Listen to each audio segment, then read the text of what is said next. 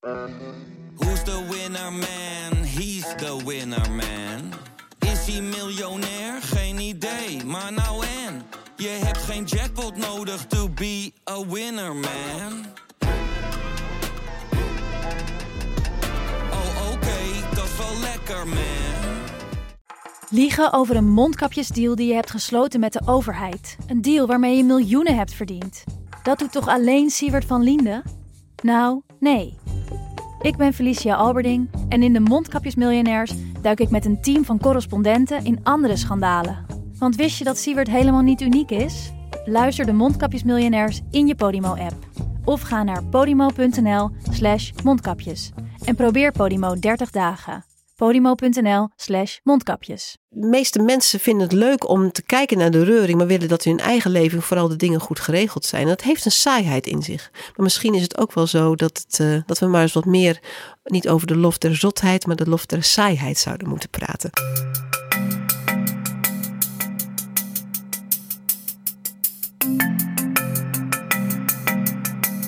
Dit is Betrouwbare Bronnen met Jaap Jansen.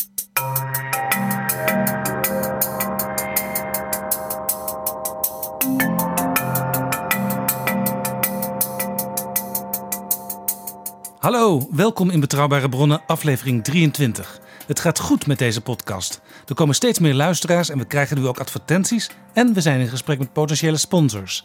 Die maken het mogelijk Betrouwbare Bronnen wekelijks te maken en dat je er kosteloos naar kan luisteren. En mocht je zelf denken, "Mwah, misschien wil ik wel met mijn bedrijf of mijn organisatie adverteren of samenwerken, neem dan contact met ons op. In deze aflevering, nummer 23 alweer, drie gasten. Eerst een gesprek met Rut Peetoom. Ze was acht jaar voorzitter van het CDA en ze neemt afscheid. Daarna mijn vaste gast PG Kroeger in de historische rubriek. En dan een gesprek met de Duits-Amerikaanse politicoloog Jascha Monk over de vraag hoe onze liberale democratie ervoor staat, welke bedreigingen hij ziet en hoe je die bedreigingen kunt bestrijden.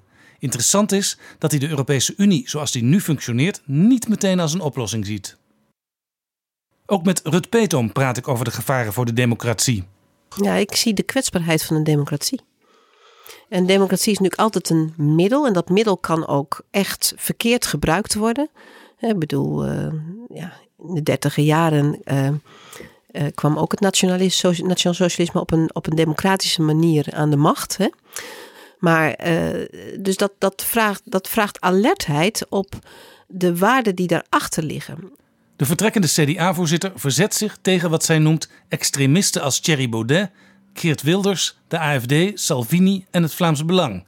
Ik vraag haar waarom het CDA in het Europees Parlement dan nog steeds in één fractie samenwerkt met de partij van de Hongaarse premier Viktor Orbán. In Hongarije zijn immers democratie en rechtsstaat in het geding. Nou, we zijn er scherp over. Hè? Dat is eh, de, de Fidesz, de partij van eh Viktor Orbán, was een belangrijke factor in de tijd bij het vallen van de muur. En dus het, het, het, het eh, opnieuw opzetten van de Hongaarse democratie. Ja, maar hij was toen, hij was toen zeg maar liberaal-democraat. En nu zegt hij: ik wil een illiberale democratie. Ja, en daar zit dus echt een verandering in. En dan is het het makkelijkste om er daarmee dan maar met je rug naartoe te gaan staan. En we zijn er scherp over. Onze, onze delegatie in, eh, in Europa is dat ook, onze CDA-delegatie. Ehm, ehm, maar eh, je kunt, juist als je nog ehm, in dezelfde familie zit, kun je elkaar ook scherp de waarheid zet- zeggen. Omdat je, eh, eh, ja, ik vind ook, eh, we laten het toch niet gebeuren dat, dat in, in Hongarije de, de democratie naar de knoppen wordt geholpen. En ehm, als je dat wat waard is, dan spreek je daar ook over uit. En dat doen we dus ook. Maar En verbreek je niet meteen de banden, hè? want dat zou, dat, dat- ik zeg net, dat is misschien wel nou ja, meteen, het, is natuurlijk, het is al natuurlijk al enkele jaren aan de gang. Ja, ja. En eh, ja, wat dat betreft zijn we denk ik ook eh, gewoon heel, eh, heel helder en duidelijk. Dat ben ik overigens ook in die lezing geweest die u net uh, citeert. Zeker, zeker. Ja. Na het gesprek met Petom vraag ik aan Jascha Mank wat hij vindt van de redenering van Petom. Hij vindt het kletspraat. Yeah, that is um, shameful claptrap. It is the rationalization of somebody who doesn't have the guts or the decency to stand by the most basic values, and therefore tells you tall tales about how the blatant enabling of a dictator is supposedly in the service of uh, grand ideals. Um, i- Hungary, according to Freedom House, is no longer a free country. According to the OSCE, the elections last year were not free and fair. The country has pushed out an independent um, university, so it is obvious that you no longer have freedom of speech. And to uh, tolerate the party of a dictator as part of uh, uh, a relatively uh, supposedly moderate center right is uh, to um, be friends with a dictator in the heart of Europe. And she should be ashamed for that, and every other member of the EPP, including Manfred Weber, should be ashamed of that. Au, hier raakt Jascha Monk de zwakke plek van de campagne van de Europese Christendemocraten bij de verkiezingen voor het Europees Parlement. Viktor Orban has more in common at this point with Recep Erdogan and with Vladimir Putin than he does with somebody who claims to be a Christian Democrat. And to treat somebody who is destroying democracy in the heart of Europe like your party political friend is truly shameful. Jascha Munk hield deze week de Marchand-lezing 2019 onder auspiciën van de Meester Hans van Mierlo Stichting, het wetenschappelijk bureau van D66. Meer van Jascha Munk straks, in het derde deel van deze aflevering. Dit is Jaap Jansen met Betrouwbare Bronnen. Ik ga praten met Rut Peetoom. Ze was acht jaar partijvoorzitter van het CDA, waar ze aantrad in de roerige periode van het kabinet Rutte 1, de coalitie van VVD, CDA, met gedoogsteun van de PVV van Geert Wilders. Daarna kwam het CDA in de oppositie tegen Rutte 2 van VVD en Partij van de Arbeid. En sinds 2017 regeren de Christendemocraten weer, nu in Rutte 3 met VVD, D66 en ChristenUnie. Welkom in Betrouwbare Bronnen, Rut Peetoom. Ik ga met u praten over het CDA en uw acht jaar als partijvoorzitter. Maar eerst wil ik teruggaan naar 1991. Toen interviewde ik voor Elsevier Weekblad vier CDA'ers en vier jonge socialisten. Een van die jongeren van het CDA was u. Toen 24 jaar oud, student theologie in Amsterdam. En ik citeer even uit dat artikel in Elsevier van 7 december 1991. De grote kloof tussen theorie en praktijk was voor Rut Peetoom, 24 uit Amsterdam, reden tot aarzeling. Pas op haar 22e zette ze de stap naar het CDA. Citaat. Ik zag het CDA aanvankelijk als verlengstuk van het CDA en had het idee dat het zich weinig aantrok van zijn beginselen. Einde citaat. Bij de laatste Kamerverkiezingen stemde ze Partij van de Arbeid omdat ze een CDA PvdA-coalitie wilde en uit waardering voor de kritische stem die de Partij van de Arbeid vanuit de oppositie liet horen. Citaat: Inmiddels vind ik dat je het niet voor 100% met een partij eens hoeft te zijn. Juist als je kritiek hebt, moet je mee, erin meedoen. Een regeringspartij kan zich niet altijd de luxe veroorloven het principe te benadrukken. Het CDA wel, horzelfunctie heet dat bij ons. Einde citaat. Dat was dus Rut Peetoom, wel bij het CDA, maar toch nog P van de A stemmen. Goedemiddag Jaap. Ja, dat is echt eh, lang geleden dit. Ehm, even kijken, dit is dus 1990 of zo. Ja, hè? 27 jaar geleden. Jongen, jongen, dat is eh, meer dan een half leven geleden, ja. Dat, eh, maar ik herken er nog echt wel dingen in. ja, dat, Ja, ook het, de spanning tussen beginsel en politieke praktijk. Nou, dat is er natuurlijk gewoon altijd. Dat, eh, eh, en dat, dat is ook wel mooi. Marja van Bijsterveld zegt altijd, voor het gemak zijn we niet geboren. Je moet in wat je doet telkens laten zien waar je voor staat. Maar dat het schuurt, dat het soms weer barstig is, ja, dat is gewoon een gegeven. En dat, eh, dat vind ik ook wel mooi om, om te zien dat ik dat, dat, dat toen dus ook al, toen ook al vond. En het is waar, hè? ik ben in de tijd lid geworden in, eh, ten tijde van het kabinet eh Lubbers 3. Ehm, Ja, Lubbers 2 denk Lubbers- ik. ja, inderdaad. Ja. Het, is negen, ja, het was Toen 89. ja. regeerde het CDA voor de tweede keer met de VVD. En Lubbers 3 werd een kabinet wat u graag wilde toen met de Partij van de Arbeid erbij. Ja, maar het was wel eh, dat. dat, eh, het, was een, het CDA zat toen ook in een vrij technocratische periode. ehm, waarin we, herinner ik me nog, bijvoorbeeld stemden niet over resoluties. Maar over de pre-adviezen op die resoluties. Nou, echt zo archaïs. Ja, dat eh, kun je bijna niet meer bedenken. Nog En- even over en- dat technocratische, want er staat nog een citaat in dat Elsevier-artikel. ik citeer u.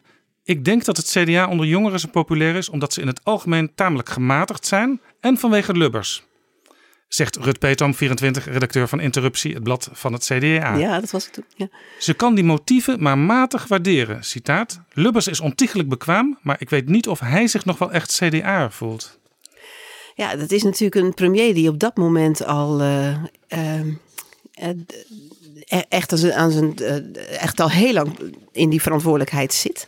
En dat was natuurlijk ook datgene wat in 94 uiteindelijk fout ging. Dat kiezers niet meer echt het idee hadden, niet meer wisten waar het CDA voor stond. Dat zei toen daarna de evaluatiecommissie van, eh, van die verkiezingsnederlaag ook. En dat is dus, heb ik natuurlijk voortdurend in mijn oren geknoopt, ook toen ik zelf partijvoorzitter werd. Dat, dat ehm, in welke verantwoordelijkheid je ook zit, je moet uh, duidelijk laten zien waar je voor staat. En uh, uh, Pieter van Geel, die vicevoorzitter werd toen ik partijvoorzitter werd, die zei dat ook heel mooi: compromissen zijn geen standpunten. Dus je moet staan voor het compromis, maar tegelijkertijd kun je ook aangeven van hè, wat je zelf vindt. Want dat je met een ander compromissen moet sluiten, daar hoef je helemaal niet voor te schamen. Dat is een gegeven en ook soms de kracht in, in ons bestel. En een partij die lang regeert, wat natuurlijk vroeger voor het CDA bij uitstek gold, die loopt dus het risico de eigen identiteit in de compromissen te verliezen. Ja, nou dat heeft zich natuurlijk uh, uh, ook wel laten zien, hè, zowel in 1994 in, in en ik denk dat wij daar ook in 2010 op zijn uh, afgestraft. toen zat ik overigens zelf in die evaluatiecommissie van wat ja, dat was na, het resultaat had geleid. Na een lange periode Balkenende, maar op het eind ging het in een duikvlucht naar beneden. Ja, maar dat, en het, het is aan de ene kant ook ehm, uh, nou, bijna logisch dat dat zo is. Maar het is, uh, het is niet leuk. En het betekent ook dat je voortdurend scherp moet blijven. Uh, in welke positie je ook zit, coalitie, oppositie. Dat je inderdaad je eigen kleur gewoon laat zien. Nog even een, een ander citaat. Want wat ook opviel in dat gesprek van 27 jaar geleden. Met al die jongeren. milieu was voor u en voor al die jongeren toen het allerbelangrijkste onderwerp voor de politiek. Dat is nu eigenlijk voor veel mensen ook weer het geval, het klimaat. Ook voor mijn eigen kinderen. Dat is heel, heel uh, mooi om te zien. Ja, ja. Ik, ik, citeer mezelf nog even uit Elsevier. Opvallend is dat de jonge christendemocraten niet veel waarde hechten aan de typische onderwerpen waarmee het CDA zich onderscheidt van andere partijen. Het verbod op abortus en euthanasie, de eigenheid van het christelijk onderwijs. Het CDA gaat er naar de smaak van de jongeren verkrampt mee om. Rut Petom, citaat. Het is pure kolder als een partij zich alleen op dat soort punten profileert. Natuurlijk gaat het menselijk leven boven alles, maar wat moet je als het leven niet meer menswaardig is? Ja, nou ja, dat is, uh, dat is uh, consistent denken van mezelf, denk ik. Ja, als ik dat geeft zo, ook weer uh... meteen het dilemma aan. Het menselijk leven gaat boven alles, maar er kunnen omstandigheden zijn dat. Ja, ja, ja, ja. en dat is natuurlijk ook hè, met de uh, dat, dat, dat is nu de, de vraag die we natuurlijk in deze tijd nog steeds hebben. Mag alles wat kan? Hè, wat uh, betekent het, hè, de beschermwaardigheid van het leven? En um, ja, we spreken dus in die tijd ook over een tijd dat uh, de discussie over euthanasie überhaupt nog een uh, hot item was. En inmiddels hebben wij natuurlijk een euthanasiepraktijk die zich in de loop van de jaren echt uh, heeft verfijnd. En ja, waar, en waar, waar het CDA ook langzaam, naar voren komen. langzaam in meegegaan is. Nou, het, het, is wel zo dat op het moment dat er steeds meer mogelijk wordt in, um, in de geneeskunde, uh, dat je dan ook steeds voor nieuwe vragen komt te staan. Hè? En dat, uh, dat heb ik ook altijd gezegd. Op het moment dat uh, met alle mogelijkheden die er zijn, het leven ehm, hè, ondraaglijk lijden is geworden, dat dan de dood ook een verlossing kan zijn. Maar dat is heel duidelijk een heel andere discussie dan de voltooid leven discussie. Dit gaat dus over de euthanasiepraktijk aan zich.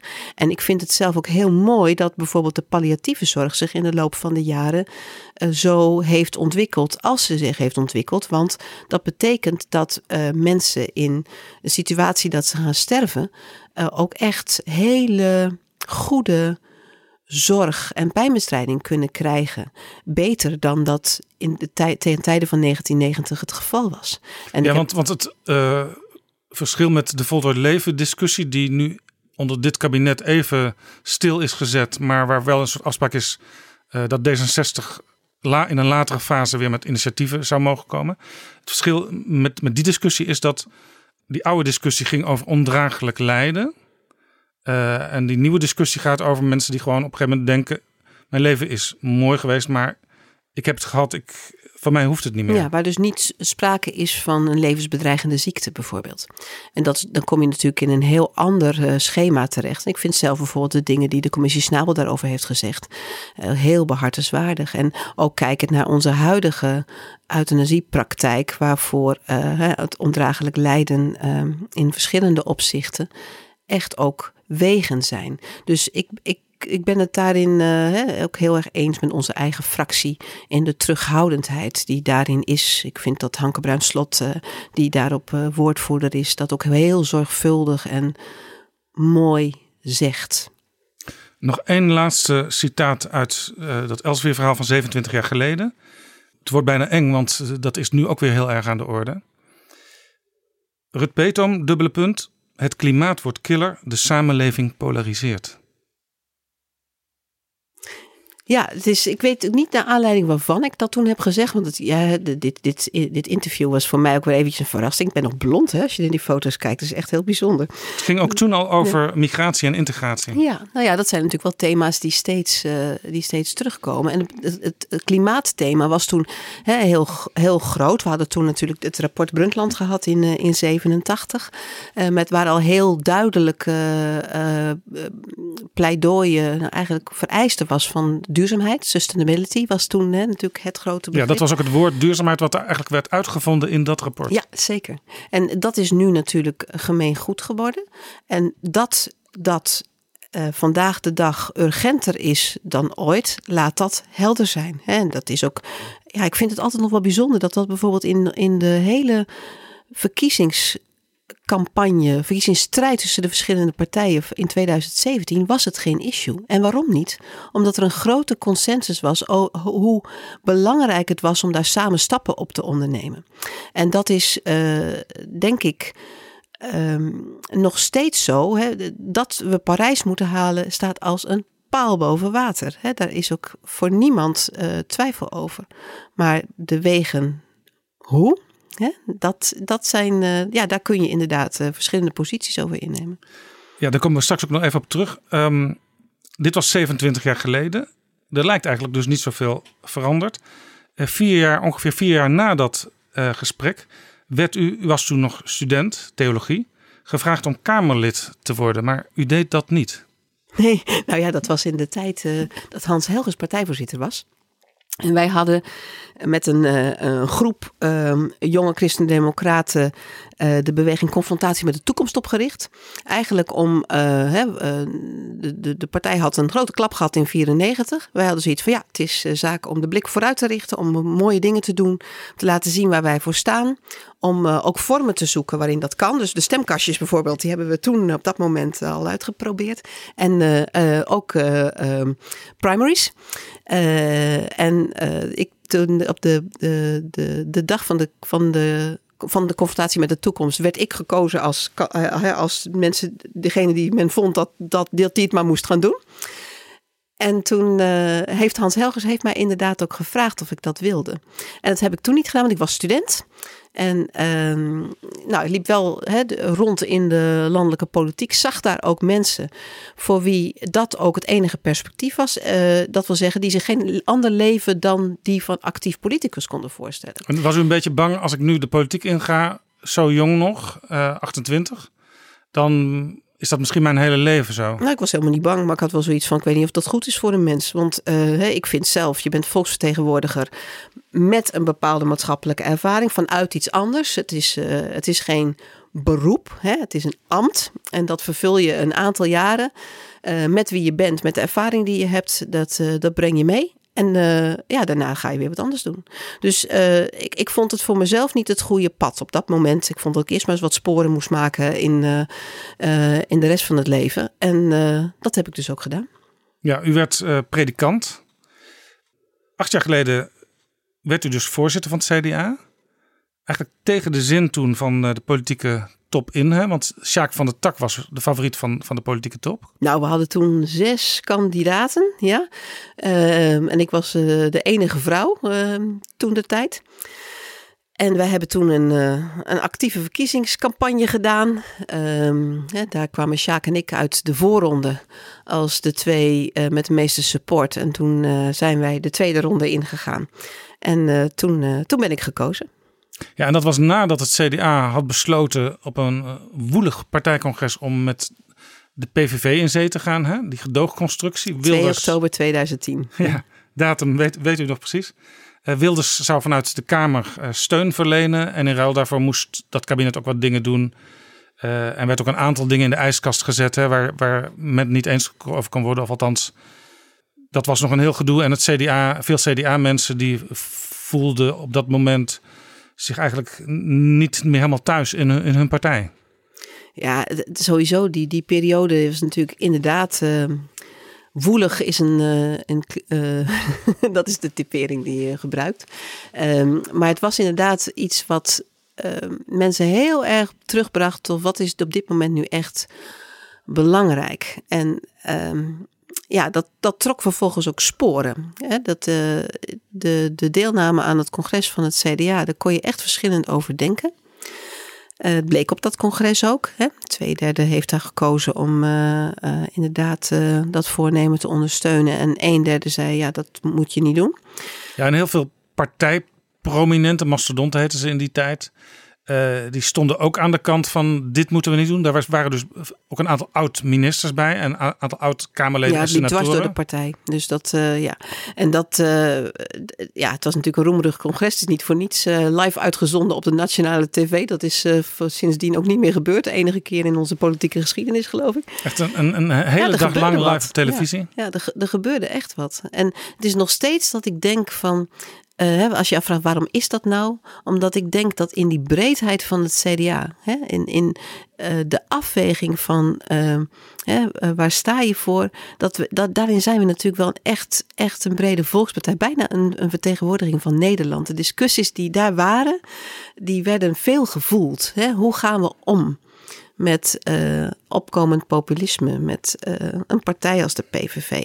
En sommigen zeiden daarvan uh, in onze eigen kring ook van ja, gezien de uitslagen die er zijn bij deze verkiezingen.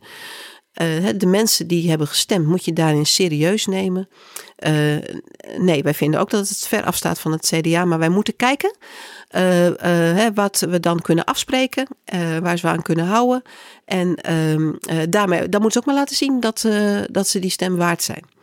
En anderen zeiden van ja, nee, maar de inhoud van de PVV staat zo ver af van wat het CDA uh, wil, dat moet je überhaupt niet willen. Wat was uw eigen positie op dat congres? Ik heb tegengestemd. Dus, uh, ik, uh, met twijfel of gewoon meteen tegen? Nee, ik heb met overtuiging tegengestemd. Maar weet je, um, ik was meteen al, al overtuigd. En dat, dat was dat congres bleek ook heel erg dat dus de, de, de, scheidslijn um, ja, voor of tegen suggereert een zwart-wit denken. En dat is er nooit geweest.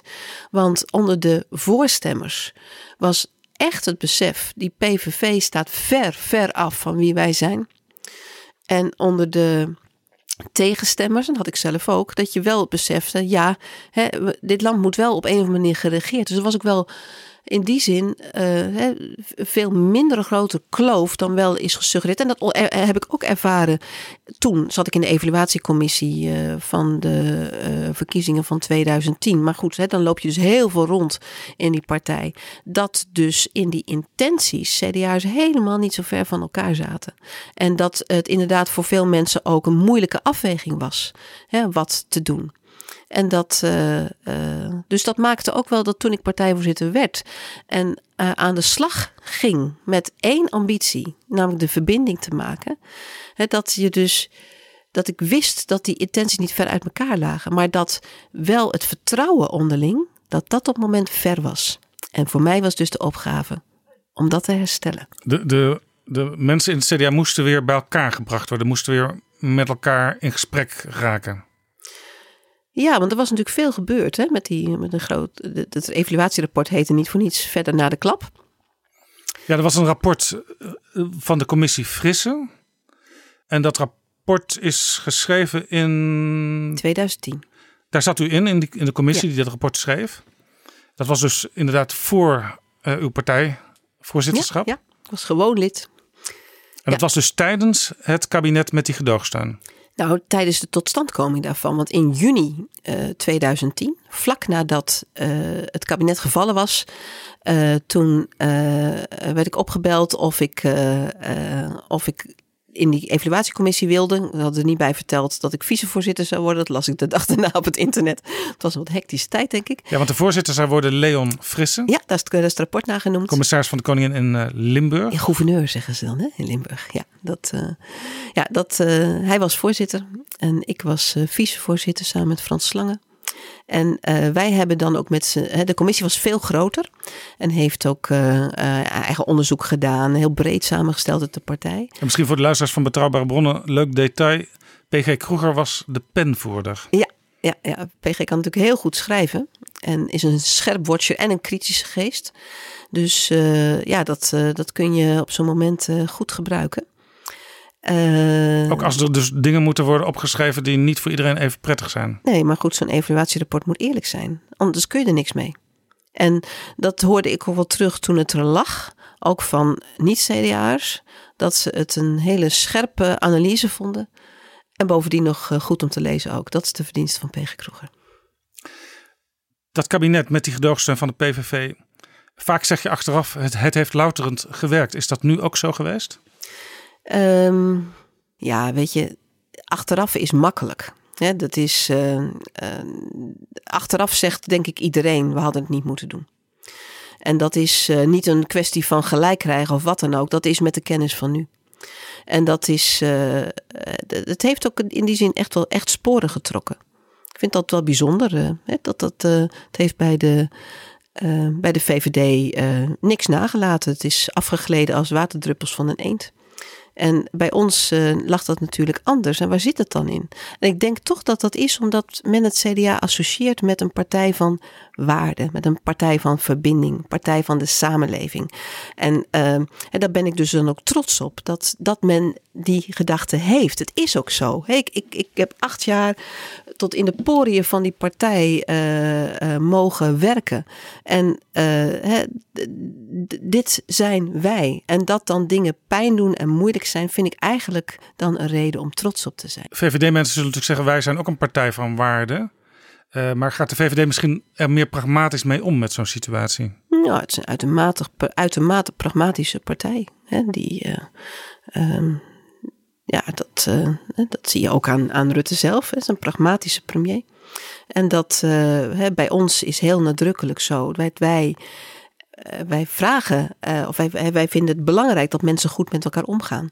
Nou, dat, dan is het ook het practice what you preach. En dat vind ik ook mooi. Hè? We hebben nu bijvoorbeeld net een, een nieuwe campagne neergezet de, de, voor de provinciale statenverkiezingen. Maar het gaat niet over provinciale politiek, want dat wordt op elke Is dat de campagne van uh, Goedemorgen? Ja, dat is uh, een hele goede morgen. Een hele goede morgen. En dat is eigenlijk iets om Daar te werd laten... nogal lacherig op gereageerd. Ja, dat hangt er vanaf waar je was. Het, bracht echt, echt dingen in beweging. Want er is veel over gepraat. En dat is natuurlijk uh, mooi. Want in, het, het, is belangrijk en, uh, dat je, als je goed met elkaar omgaat, zit dat bijvoorbeeld in hele simpele dingen als elkaar even groeten. dat is maar een symptoom, dat gaat veel dieper. Maar dit is iets wat gewoon uh, iedereen zich iets bij kan voorstellen. En uh, je hoeft het maar aan trambestuurders te vragen hoe leuk het is als iemand je inderdaad even aankijkt en echt goeiemorgen zegt. Het is eigenlijk en, het, het, fatsoen moet je doen waar Balkenende ook al mee bezig was. Ja, maar die waardediscussie gaat dieper dan dat. Maar uh, dit is gewoon wel iets, iets uiterlijks daarvan. Hè? Iets, iets van alle dag. En, maar een hele goede morgen gaat ook echt over de toekomst. Hè? Wij werken aan een goede toekomst voor iedereen. Vanuit die waarde. Een land dat je door wil geven. Nou, dat is ook een hele goede morgen. Nou, is wel zo dat fatsoen moet je doen, moet je doen en aardig tegen elkaar zijn. Dat is natuurlijk nog geen politiek programma. Nee, en dat zeg ik ook. Het spit ook echt dieper. Um, uh, voor ons is het dus echt heel belangrijk dat die uitgangspunten waar we uit werken. CDA is een beginselpartij. Dus wij, waar, waar, waar vinden CDA's elkaar op? Op, uh, op, op uitgangspunten als uh, gerechtigheid, solidariteit, rentmeesterschap. Er zit die duurzaamheid volledig in. Maar ook dat je zuinig met de centen van, van iedereen moet omgaan met de publieke middelen. En, en, en tot slot dat je dat wil doen in een gespreide verantwoordelijkheid. Dus een partij van de samenleving die het maatschappelijk initiatief niet alleen waardeert, maar cruciaal vindt voor het vinden van oplossingen. Dus dat, en dat zijn dus waarden. En die werken overal in door. Of je nou kiest inderdaad voor uh, een, uh, de aanpak van het klimaat, waar iedereen zijn verantwoordelijkheid moet nemen. Uh, of bijvoorbeeld het terugdringen van armoede hè, uh, en een goed uh, sociaal zekerheidsstelsel. Ook in een tijd die niet meer is zoals vroeger, hè, waar je ook in die zin dat sociale zekerheidsstelsel ook aan mensen juist kansen moet bieden. Was het moeilijk, het begin van uw partijvoorzitterschap? Um, Maxime Verhagen was toen de vicepremier in het kabinet Rutte 1. Dat kabinet met, met die gedoogsteun. En u nam toen u voorzitter was geworden al gauw afstand van het regeerakkoord. U zei dit regeerakkoord gaat voorbij aan allerlei hervormingen die wel nodig zijn, zei u in NRC Handelsblad. En u speculeerde al op de val van het kabinet. Citaat, op het moment dat zich dit voordoet, dan staan we er. Be there. Als het nodig is, is er een scenario. En toen werd er al gauw ook door bijvoorbeeld Geert Wilders gedacht: oh, ze, willen, ze willen er vanaf. Nou ja, weet je, ik, ik, herinner me dit interview nog wel heel goed. En dat is ook omdat uh, werd gevraagd: wat doet u als het kabinet valt? Nou, toen heb ik hetzelfde gezegd wat ik vandaag ook zeg. Op, als een kabinet valt, dan moet je er als partij altijd op voorbereid zijn. Dus uh, hè, wat dat betreft uh, zijn de bananenschillen overal. Het is gewoon een kwestie van bestuurlijke verantwoordelijkheid. Betekent niet dat we denken dat het morgen meteen gebeurt. Maar als het gebeurt, dan kunnen we ermee. Dus ik zou eigenlijk nu nieuws kunnen maken als ik u vraag of het CDA is voorbereid op de val van het kabinet Rutte 3. We zijn altijd overal voorbereid, Jaap. Maar ik denk niet dat het morgen gaat gebeuren. Nee. Maar goed, dat kabinet viel... En volgende maand ook niet. Nee. Dat kabinet viel al snel. Hè. Dat wordt nu, nu in debatten nog wel gebruikt eh, door onder andere Mark Rutte. Als eh, Geert Wilders zich eh, op de borst klopt van... ja, maar u verliet destijds die vergadering over die begroting. U, nam, wilde geen verantwoordelijkheid nee, nemen. Nee, weg uit het katshuis, ja. Precies. Het kabinet viel. En er ging een golf van opluchting door het CDA. Zo, zo ervoer u dat toen? Ja, weet je, dat was natuurlijk wel uh, uh, in een gestente waar het, hè, mijn opdracht was het verbinden, het uh, terugbrengen van CDA's bij elkaar. En ik zei al net ook al van ja, het, dat daarin trok die samenwerking wel een wissel. Dus het was, uh, hè, het, het was gemakkelijker om elkaar te vinden als we tegelijkertijd niet die bijna onmogelijke opgave hadden om mee te regeren. En het is ook in die zin uh, altijd grote waardering gehad voor, uh, voor Maxime Verhagen uh, en voor Sibran Buma, de toen vicepremier en, uh, en fractievoorzitter, omdat die ook bijna een onmogelijke opgave hadden. En dat, dat kostte ook veel. Dus ja.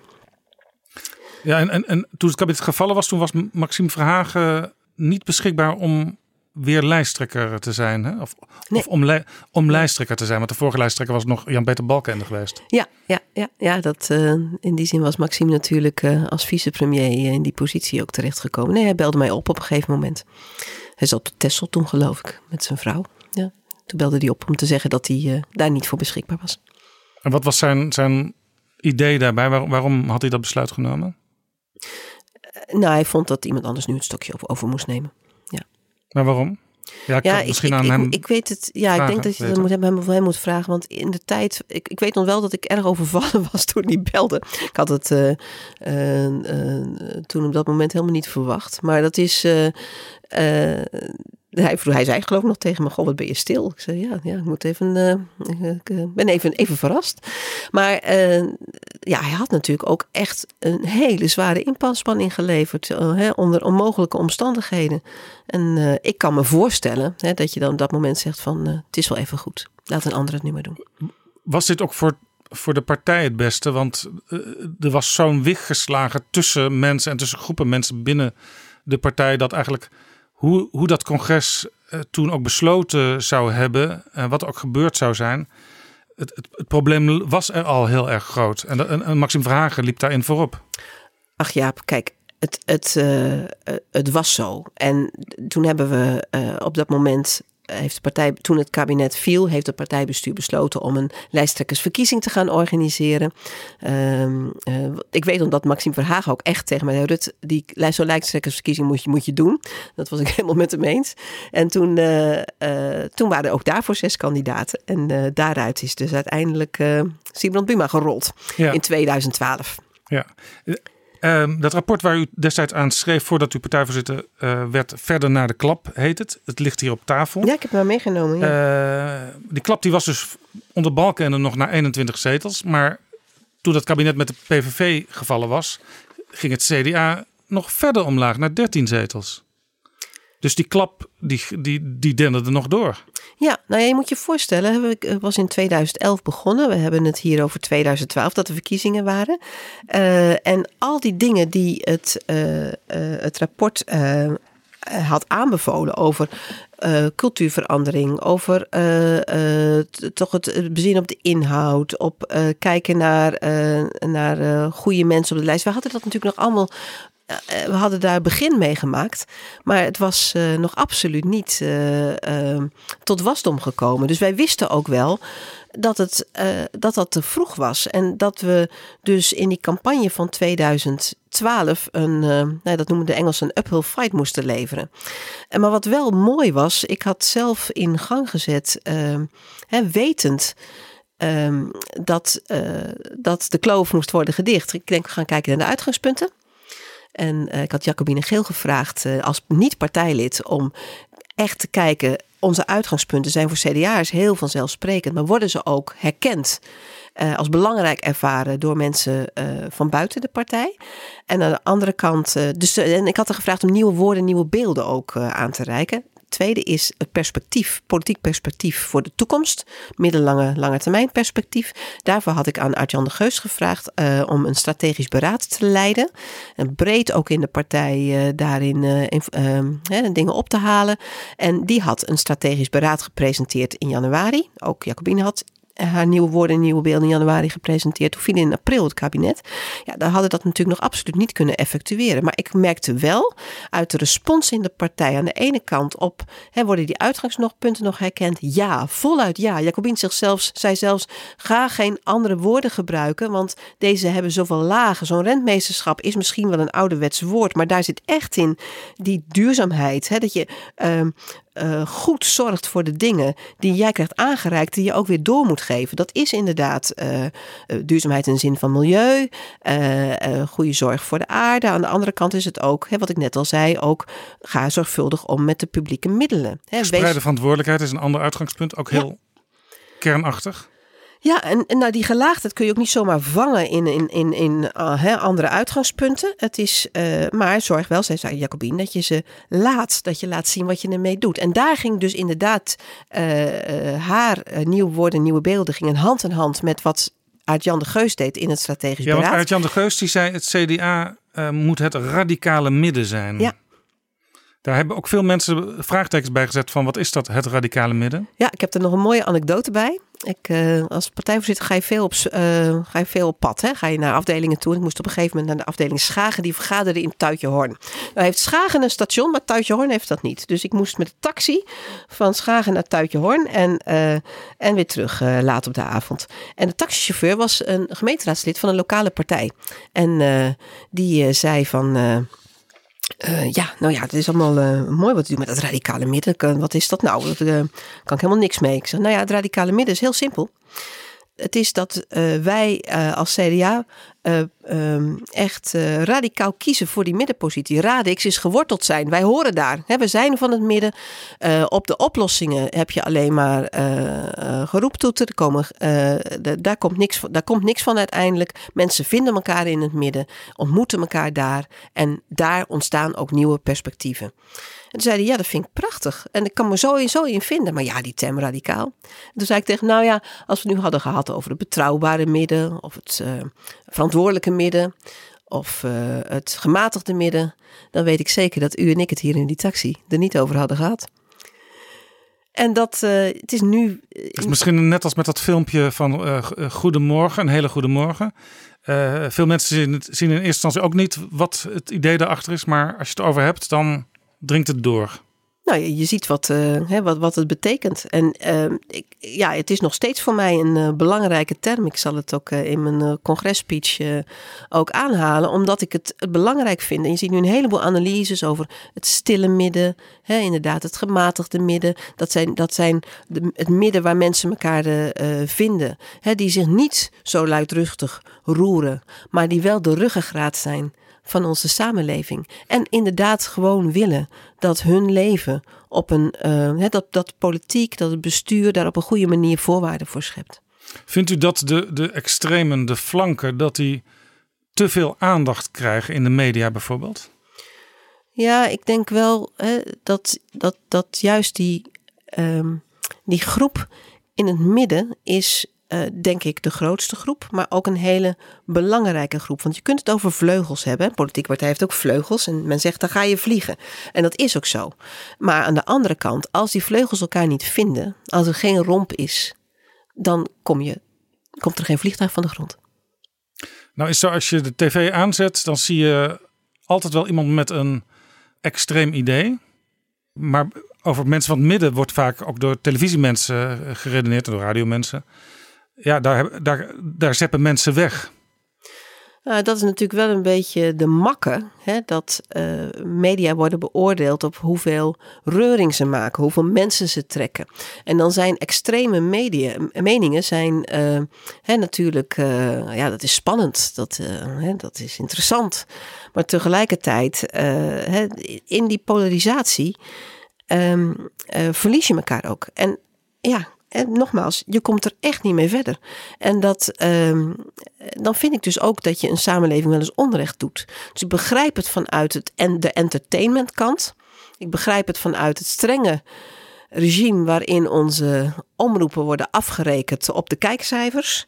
Maar aan de andere kant denk ik dat je daarmee ook iets wezenlijks in de samenleving miskent. Namelijk dat de dingen ook wel vanzelfsprekend soms moeten zijn. Hè? Dat er een bepaalde.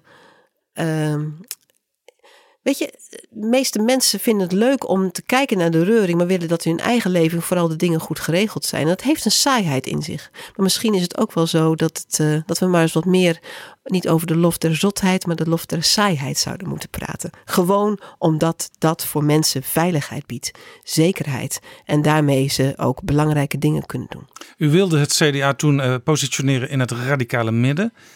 Staat het CDA daar nu? Ik vind dat het CDA echt ehm, wezenlijk die middenpositie heeft. En je ziet het ook wel dat het, het midden is natuurlijk, moet je ook wel definiëren wat het dan is. Vroeger was het namelijk een sociaal-economische definitie. Hè, en dan stonden eh, links en rechts, eh, hè, in de zin van aan de ene kant eh, de, de, de, hè, bij ons dan de liberalen, aan de andere kant de socialisten, recht tegenover elkaar. Maar die sociaal-economische verdeling, die doet het niet meer. We zijn veel meer in een hoefijzervorm terechtgekomen, waarbij eigenlijk een uitwisseling is tussen kiezers van de PVV en de, en, en de SP. Dat had je vroeger niet voor mogelijkheid gehouden. En het, het is ook, eh, andere mensen denken veel meer in een kwadrant, hè, waarin je ook bijvoorbeeld mensen die positief zijn over hun toekomst, of mensen die negatief zijn over de toekomst, hè, ook op verschillende polen zet. Dus links, rechts, het doet het eigenlijk niet meer. En ik vind het dus echt heel belangrijk om te kijken van wat beweegt mensen? Hè, waar maken ze zich zorgen om, maar ook wat voor perspectief bieden ze? Dat vind ik essentieel aan het CDA en ook een- eh, aan een radicale middenpartij als de onze, dat ze die, die oplossingen, het perspectief bieden. En ik zie dat gebeuren. Ik zie inderdaad dat in de fractie, ik zie het in het wetenschappelijk instituut op lokaal niveau. Ja, dat, eh, daar word ik warm van.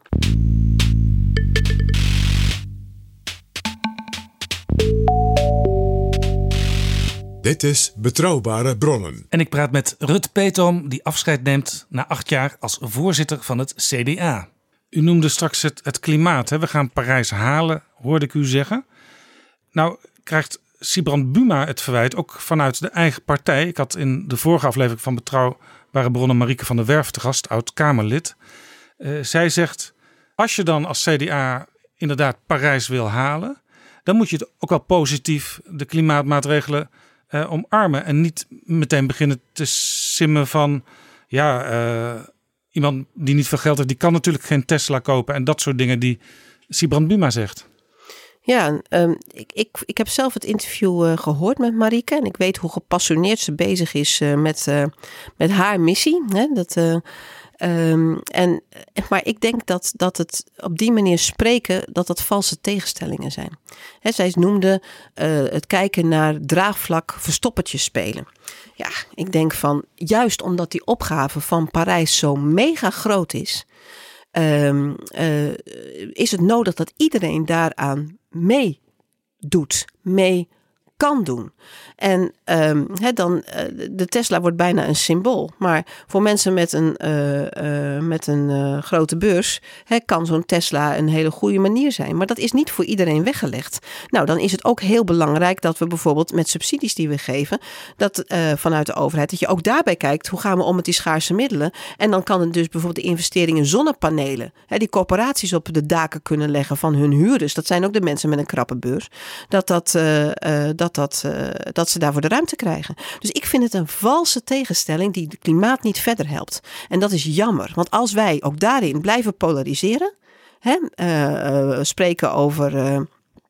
Uh, elkaar bijna disqualificerend, elkaars intenties, kom je absoluut niet verder. Terwijl ik denk dat we op het gebied van klimaat gewoon geen tijd te verliezen hebben. Dus dat vond ik jammer aan Marieke's uh, analyse. Dat zij die valse tegenstelling daarin bracht. Terwijl ik denk, het gaat er juist om dat we met z'n allen de schouders eronder zetten. Maar Buma zei in Elsevier afgelopen zomer...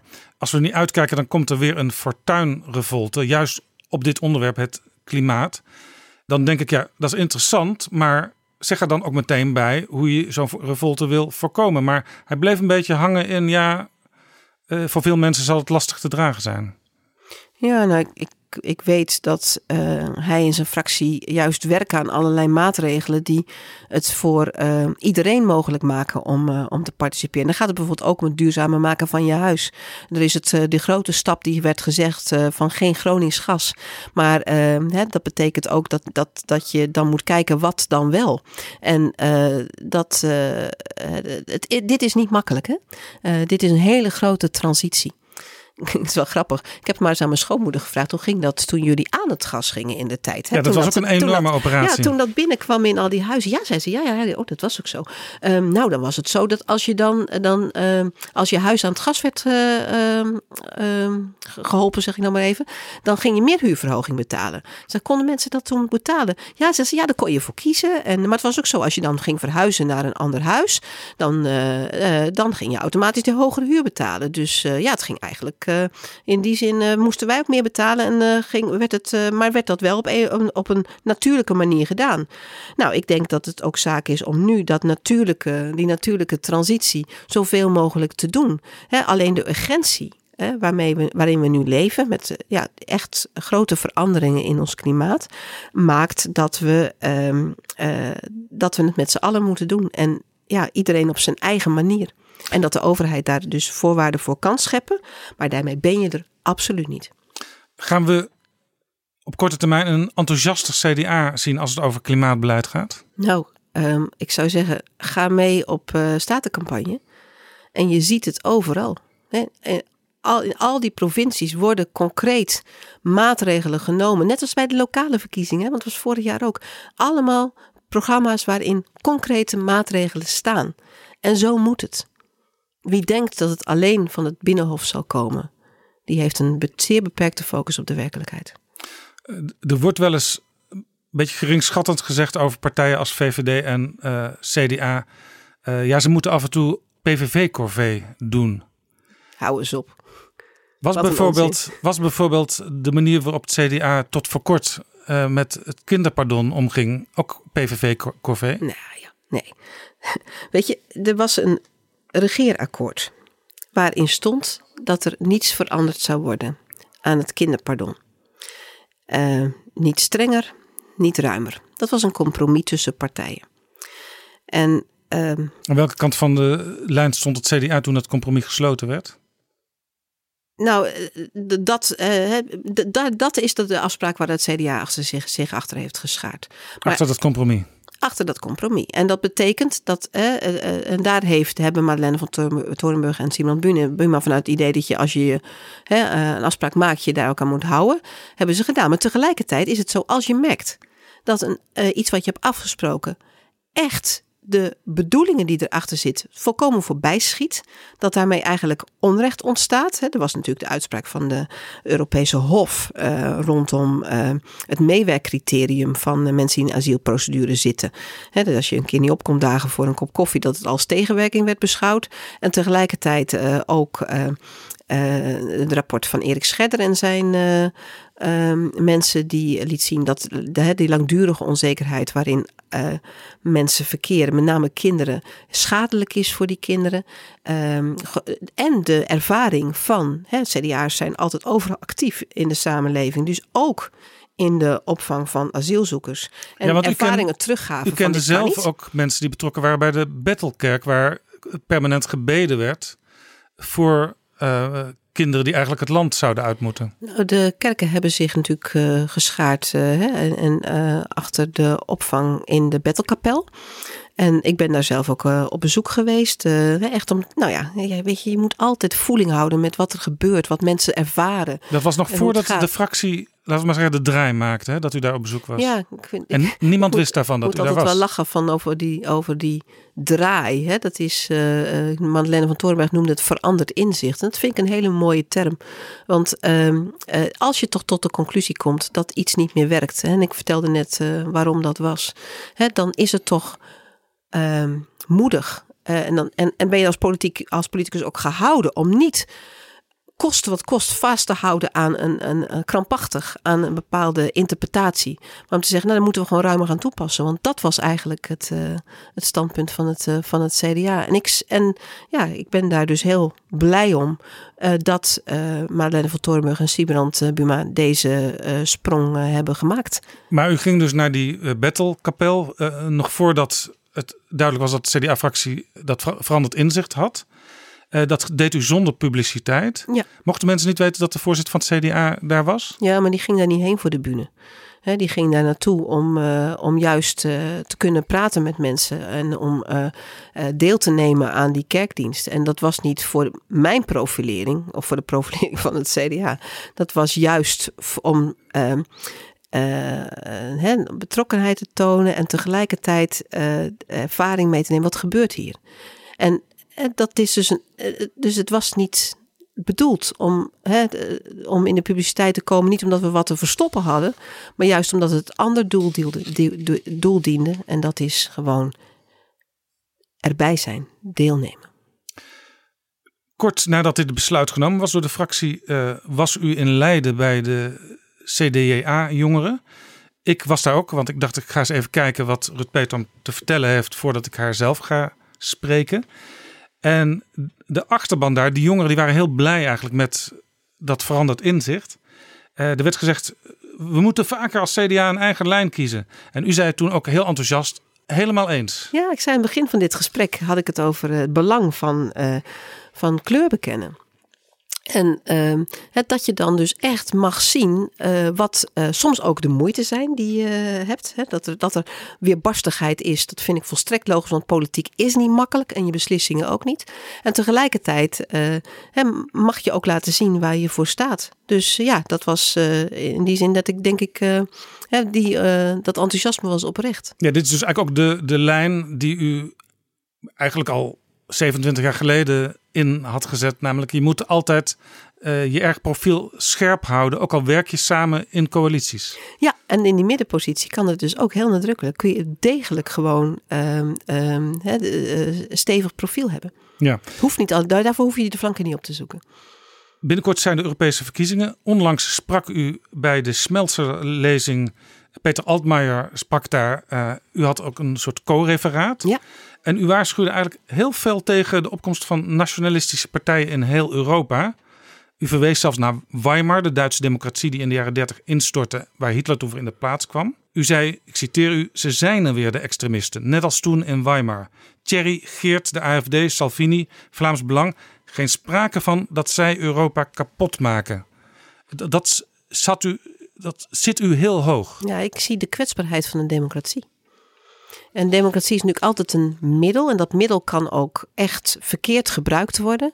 Ik bedoel, uh, ja, in de dertiger jaren uh, uh, kwam ook het nationaal socialisme op een, op een democratische manier aan de macht. Hè?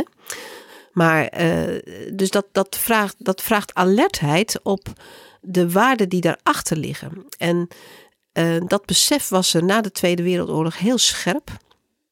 Dat het nodig was om de verbinding te zoeken. Hè, om uh, besef te hebben van je eigen identiteit en hè, wat je bindt in een land, maar tegelijkertijd sprong te maken naar de samenwerking. En die samenwerking wordt beter als je jezelf goed kent. dat is net zoals in een, in een, in een relatie. Dat is, uh, het betekent niet opgeven van je identiteit, maar juist van, van daaruit samenwerken. Eigenlijk hetzelfde wat u net over een politieke partij zei. Je moet zelf herkenbaar zijn, uh, maar wel breed willen samenwerken. Ja, ja, ja, daar, ben ik echt, daar ben ik echt diep van overtuigd. En dat is, uh, hè, dat is natuurlijk ook mooi bij zo'n uh, uh, co-referaat. als, als de Duitse minister Peter Altmaier komt spreken. Ja, dan, toen heb ik ook nagedacht over die Duitse situatie. Hè, want de Duitsers hebben, voor hen is het een bijzondere jaar, dit, dit 2019. Want zij herdenken niet alleen 40 jaar val van de muur. dat is 30 jaar, hè? 30 jaar val van de muur. Um, uh, dus ze herdenken ook uh, 1949. Uh, Adenauer die de samenwerking zoekt met een land omheen, om hen heen. En inderdaad de, val, of, of de, de instelling van de Republiek van Weimar. Hè, nu 100 ehm, jaar geleden. van Adenauer, hè, de, de Duitse christendemocraat. Daaraan laat je zien hoe belangrijk het is om over je eigen schaduw heen te springen. En hoe je daarin um, uh, inderdaad uh, misschien concessies moet doen. Maar in het, het, kader van een hoger doel. En dat vrede en veiligheid. en en dat dat niet meer vanzelfsprekend is. Dat democratie niet vanzelfsprekend is. Ja, hè, dat is een besef wat vandaag de dag um, steeds breder wordt. Maar waar we dan ook wat aan moeten doen. Ik heb dat geprobeerd in de afgelopen acht jaar. En ik zal dat ook gewoon blijven doen. Want ik, ja, dat hoort bij mij. Nou zegt u, Geert Thierry, geen sprake van dat zij Europa kapot maken. Uh, het CDA heeft ook gezegd na die vervelende episode met die gedoogsteun van de PVV. Dat gaan we, dat gaan we niet meer doen. Geldt het eigenlijk ook voor Thierry Baudet? Want die heeft nog nooit uh, meegeregeerd. Nee, maar ik heb met Thierry Baudet wel eens in een debat gestaan over Europa. Nou, daar word ik niet blij van er, zit zoveel wantrouwen in en zoveel eh, informatie die gewoon niet klopt. Uh, echt daarin ook, ook valse beelden waarvan ik zeg: ja, is dat nou het perspectief bieden? Is dat nou waarmee je mensen verder helpt? En ehm, ja, dan vind ik dat hij in, in, in zijn polarisatie ook inderdaad dingen kapot maakt. En ten opzichte van de democratie die we hebben, ook gewoon. Ehm, ja, eh, je moet met, met. Democratie is wat waard. Daar moet je wat in investeren. Daar moet je je ook uh, kwetsbaar in durven opstellen. En dat betekent niet dat je het kapot maakt. Ja, dan, dan is er voor de hand liggende vraag uh, waarom het CDA nog steeds samenwerkt op Europees niveau met Viktor Orban van Hongarije. Want daar gebeuren allerlei dingen. De media, die worden allerlei dingen in de weg gelegd. De rechtspraak die is niet meer helemaal onafhankelijk. Het zijn zelfs mensen die zich afvragen of Viktor Orban ooit nog wel uh, toestaat dat er een ander dan uh, zijn partij aan de macht uh, zal zijn. Maar die partij die zit wel gewoon in dezelfde fractie in het Europees Parlement. Nou, we zijn er scherp over. Hè? Dat is de, de Fidesz, de partij van uh, Viktor Orban, was een belangrijke factor in de tijd bij het vallen van de muur. En dus het, het, het, het uh, opnieuw opzetten van de Hongaarse democratie. Ja, maar hij was toen, hij was toen zeg maar liberaal-democraat. En nu zegt hij: ik wil een illiberale democratie. Ja, en daar zit dus echt een verandering in. En dan is het het makkelijkste om er daarmee dan maar met je rug naartoe te gaan staan. En we zijn er scherp over. Onze, onze delegatie in, uh, in Europa is dat ook, onze CDA-delegatie. Um, um, maar het, je kunt, juist als je nog uh, in dezelfde familie zit kun je elkaar ook scherp de waarheid zeggen. omdat je, uh, ja, ik vind ook, uh, we laten het toch niet gebeuren dat, dat in, in Hongarije de, de democratie naar de knoppen wordt geholpen. En ehm, als je dat wat waard is, dan spreek je daar ook over uit. En dat doen we dus ook. Maar en verbreek je niet meteen de banden, hè? Want dat zou, dat, ik zeg net, dat is misschien wel. Nou ja, meteen. Het is, natuurlijk, het is natuurlijk al enkele jaren aan de gang. Ja, ja. En eh, ja, wat dat betreft zijn we denk ik ook uh, gewoon heel, uh, heel helder en duidelijk. Dat ben ik overigens ook in die lezing geweest die u net uh, Zeker, zeker. Ja. we gaan naar het eind van het gesprek. Toch nog even naar dat rapport Frisse terug waar voor u, voordat u partijvoorzitter werd, alles mee begon. Een van de dingen die toen gezegd werd was op de lijst figureerde interessante verleden toen weinig herkenbare kandidaten. Maar ik hoor nu toch ook wel zeggen, mensen zeggen, ja die fractie die is tamelijk onzichtbaar. Daar wordt dan wel meteen bij gezegd, de ministers die zijn heel interessant en spannend. Hè? Uh, Hugo de Jonge, wethouder uit Rotterdam, uh, gehaald. Wopke Hoekstra zat in de Senaat, komt uit het bedrijfsleven, interessant. Vert Grapperhaus, justitie. Uh, Ank Bijleveld, defensie. Allemaal interessante ministers. Maar die fractie die zien we minder dan bijvoorbeeld de fractie van de ChristenUnie van D66. Nou ja, als je kijkt naar die lijst, dan zie je dat bij ons um, niet uh, alleen de lijsttrekker stemmen heeft gekregen, maar alle uh, gekozen leden hebben veel voorkeurstemmen gehad. En dat betekent dus, meer ook dan bij andere partijen. En dat betekent dus dat die kandidaten echt herkend worden. Ik bedoel, onze Europa-kandidaten, dus we hebben vijf uh, uh, mensen die in het Europees Parlement zitten namens het CDA, allemaal met voorkeurstemmen gekozen. Dus dat is wel degelijk herkenbaar. Ja, dat gaat over het Europees Parlement is iedereen met voorkeurstemmen gekozen op twee na. Ja, nou ja, en, en van alle partijen. Ja, en bij ons in, maar bij ons geldt dus ook voor de Kamerverkiezingen. Dat als je kijkt naar de afzonderlijke kandidaten, dan zijn dat in hun regio of in het gebied waar ze vandaan komen. Ik bedoel, noem maar wat, Michel Roch was uh, ooit uh, voorzitter van de Onderwijsbond. Uh, um, Maurits van Martels is met voorkeurstemmen gekozen omdat hij in het Vechtdal als, als wethouder, als, um, um, als agrariër zijn eigen achterban had. Maar goed, het, is, het, en het zijn dus allemaal mensen die op een of andere relief een profiel hadden. Ja. En die dat dus... maar, maar blijkbaar moeten ze toch ook nog, zeg maar, inhoudelijk misschien zijn de voorbeelden die we net noemden hoor, uh, klimaat en uh, kinderpardon. Dat misschien het CDA zich toch ook in de Kamer nog wat scherper moet, moet profileren, ook ten opzichte van de andere coalitiepartners. Nou, ik zou net zeggen, neem dan bijvoorbeeld Madeleine van Torenburg, die uh, zich natuurlijk op het, op, het, op, nu rond het kinderpardon helder heeft uitgesproken, maar um, deze dagen ook rondom bijvoorbeeld het experiment van deze 60 jongeren die ecstasy-pillen uitdelen ja, weet je, dat, uh, dat dat gewoon dus niet kan. En dat je er eigenlijk, hè, alles wat daarachter zit aan criminaliteit Ze uh, en gezondheidseffecten. Ze snoepjes uit. Ja, maar het, weet je, het was wel een, een, een, een, een statement waarvan wij zeiden van nou, dit, dit uh, ecstasy legaliseren, daar zijn we gewoon echt heel erg tegen. Omdat het voor ons gewoon heel slecht is voor mensen. En, en criminaliteit ook maskeert. Nou, dat is, dus daar heeft ze zich heel erg stevig over uitgesproken gesproken. Agnes Mulder is iemand, ik kom zelf uit Groningen, die uh, in Groningen uh, in het gasgebied ongelooflijk vaak is. En ook uh, daarin hè, een, een, naam heeft. ook, ze stond ook echt met tranen in haar ogen gewoon in het debat laatst. Omdat ze ziet, weet, voelt wat het voor mensen betekent. En zo kan ik over al die verschillende volksvertegenwoordigers een verhaal vertellen. In het rapport Frisse stond ook de politieke leider moet in de fractie zitten. Dat is gebeurd.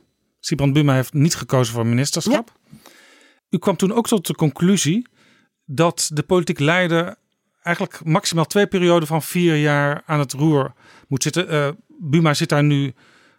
Ja, je zou kunnen zeggen, hij zit ertussen, want hij was nog geen leider toen dat rapport eh, geschreven werd. Uh, hij zit er nu. Hij gaat richting. Dit, is de tweede periode. Hij gaat richting de acht jaar nu, als je het bij elkaar optelt.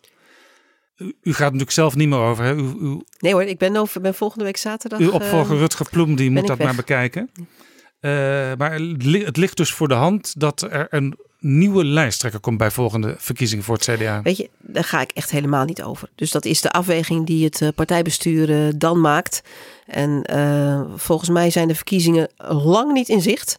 En dat doet Buba het gewoon prima. Maar als ik de, zie wat u destijds heeft afgesproken, dan ligt dat in de reden. Even los van de persoon Buma. Nou, we hebben natuurlijk een heleboel dingen gedaan uh, in, die, uh, in die evaluatiecommissie. En uh, dat, ik, in 2013 vroeg het congres of ik wilde rapporteren wat er dan allemaal van waar was geworden. Hè, hoe ver we er waren. En toen viel me inderdaad, was ik positief verrast over alle dingen die we hadden ingezet. Dus als je het gewoon kijkt naar wat dat rapport vraagt, dan ben ik in die acht jaar ver gekomen. Het is wel grappig, want ik vond, um, ja, je ruimt levert deze dagen wat op, hè, gewoon. Eh, dus eh, ik vond terug, ehm, ehm, ik heb in de tijd de presentatie van dat, eh, van dat rapport gedaan. Ehm, en toen vond ik terug dat het rapport geeft een enorme hoeveelheid huiswerk mee voor de nieuwe partijvoorzitter. Dat is een parttime functie. Is dat reëel? Dat werd toen de vraag gesteld. We hebben het over 2010, hè, dat die vraag wordt gesteld. Ja, want de partijvoorzitter Ja. wer- werkt altijd vijf dagen per week. Ja, tot, tot, tot dan. Maar ik heb zelf gekozen om te zeggen van nou, dat doen we niet meer. Dat, eh, we doen het. eh, eh, ik, er was toen nog wel natuurlijk een grote klus. Hè, met, wij, wij ze hebben overal in het land afdelingen. En zijn nog steeds de grootste partij. Ehm, maar ik vond wel dat, dat het voor vijf dagen dat dat te veel gevraagd was. En ik heb toen zelf gezegd, heb vier dagen betaald. En ik ben op alle momenten dat het Ja, want, nodig is want de partij moest bezuinigen natuurlijk naar zo'n enorme verkiezingsval. Uw opvolger gaat trouwens twee dagen per week het doen, hè? Ja, die nou twee dagen betaald, zegt Rutger Ploem ook. Dus, eh, Hij heeft natuurlijk nog een, een, een baan als advocaat. Maar kan het in twee dagen? Nou, dat is iets wat het partijbestuur ook wel weer gaat evalueren. Hè? Dat is, eh, want de klus is eh, nog steeds groot. Ehm, Ja, tenzij u het zo goed gedaan hebt dat er eigenlijk geen partijvoorzitter meer nodig is. nou, dat lijkt me een, een beetje overdreven ambitie. eh. Ehm, het is mooi dat de partij gewoon altijd ook een gezicht heeft. Gewoon iemand die voorop gaat. Die staat voor die lange termijn. En die staat voor de ledendemocratie. Het CDA moest Nederland herontdekken, staat in het rapport. Dat is denk ik wel gebeurd. Maar heeft Nederland het CDA ook herontdekt? Nou, dat blijft een, eh, een, eh, een, eh, permanente opgave. En ik zie daar allemaal mensen gewoon echt niet alleen hun best voor doen, maar ook gezien worden. Ik noem maar iemand, eh, Harmen Krul, Den Helder. Jonge vent, hè, eh, hij, is, eh, en hij, hij werkt bij de marine. En in dat weerbarstige Den Helder, dat mogen we toch wel ze- zeggen, is hij degene die de politiek daar gewoon nieuw vertrouwen geeft. Ja, Den Helder, daar is En, dat, is gewoon, en dat, dat, ben ik, dat vind ik dan zo mooi om te in de zien. gemeenteraad geweest de afgelopen jaren. Ja, en Harmen doet het op zijn eigen manier gewoon heel goed. Dat is een van die christendemocraten waar ik zeg, nou, het is gewoon prachtig eh, hoe, dat, eh, hoe dat gaat. En zo zijn er velen. U heeft u zelf eh, vaak genoemd moeder overste, brandweerman en leeuwentemmer. ja.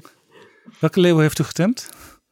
Ehm, oh ja, ja, nou ja, mensen die soms een leeuw zijn en de week daarna zijn... nou, lam zal ik niet zeggen, maar het, is, het betekent wel altijd in zo'n grote club. Zijn er ergens wel fikkies of is er ergens eh, een conflict? En eh, dat hoort er ook allemaal eh, bij, want het is, het is gewoon mensenwerk. Ehm, en ja, het ene moment ben je inderdaad moeder overste. En het andere moment moet je aan de bak als, als, als leeuwentemmer. En dan is het mooi dat mensen soms net iets verder springen dan ze eigenlijk hadden gedacht. Zei Jan de Koning al, hè, dat dat moest. U was predikant, u was partijvoorzitter. U gaat nu als uitgever werken bij het Fries Dagblad. Ja, dat is mijn nieuwe, mijn nieuwe klus. Ik zie bij u grote lijnen door uw hele leven heen. Wat is, wat is deze lijn dan? Dit is een nieuwe functie, hè? Is een nieuwe klus. Het bestaat nog niet. Dus ik heb straks eh, begin maart een bureau en een, eh, en een laptop. En dat is het dan. En een, en een hele mooie krant. Eh, die eh, door de redactie wordt gemaakt. Het idee wat erachter zit, is eh, vanuit christelijke waarden echt staan voor een samenleving waarin ehm, eh, mensen verbinding krijgen via kwalitatief goede journalistiek, ehm, duurzaamheid, rechtsstaat, democratie, naar elkaar omzien, minskippen, zeggen de Friesen. Eigenlijk Dat al die vind ik onderwerpen hele waar u mooie als partijvoorzitter ook mee bezig Ja, was. dit is opnieuw werk maken van mijn inspiratie op een andere manier. En als we het hebben over hè, het zoeken naar het midden, het verbinden van mensen van goede wil, hè, eh, het, het, het zoeken naar het perspectief van het goede leven, hè, dan denk ik dat hè, deze, ehm, mijn, die rode draad die u net eh, eh, zo, zo beschrijft, dat die voor mij dus nu weer deze nieuwe dimensie krijgt.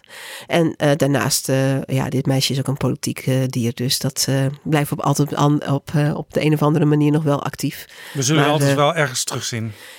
Ja, en dat is inderdaad in dat werken, eh, werk maken van je inspiratie. En ik denk dat Rutger Ploem eh, inderdaad verder gaat eh, met het CDA. En die treft daar ook weer een, eh, gewoon een goede, mooie club mensen aan. Dus dat komt wel goed. Rut Peter, mag ik u hartelijk danken voor dit gesprek. Heel graag gedaan.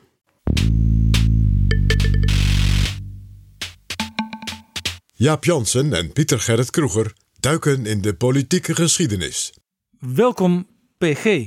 Dag Jaap. Wij gaan nog even terug naar aflevering 20 van Betrouwbare Bronnen. Toen wij samen Peter Altmaier ontvingen, de minister van Economische Zaken van de Bondsrepubliek Duitsland en het oor van Angela Merkel. Haar uh, bodyguard wordt hij ook wel genoemd.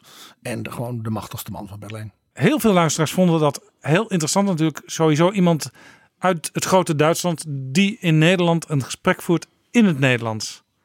Dus het was een bijzondere gast om, om te ontvangen. En nog bijzonderder eigenlijk de manier waarop het gesprek plaatsvond. En het vuur waarmee hij sprak. En eh, nou, eh, hij draaide er niet omheen bij eigenlijk alle grote onderwerpen. Of het nou Brexit was of de toekomst van Europa met het verdrag van Macron en Merkel. En en en en. Hè, Laten we heel even naar hem luisteren. Ik voel het uh, altijd, uh, altijd belangrijk dat men probeert ook uh, om, om in, in een ander taal te verwoorden.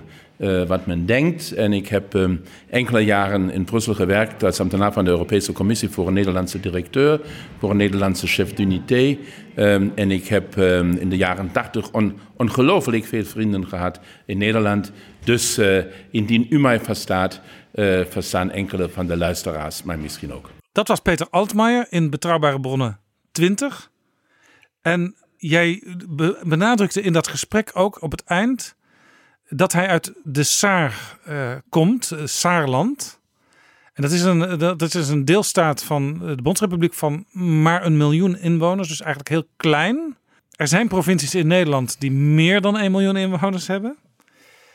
Ik noem maar Brabant, ik noem maar Noord-Holland, Zuid-Holland. Ja, daar zit je al de miljoenen. Gelderland. Ja. Dus een, eigenlijk een klein stukje Duitsland.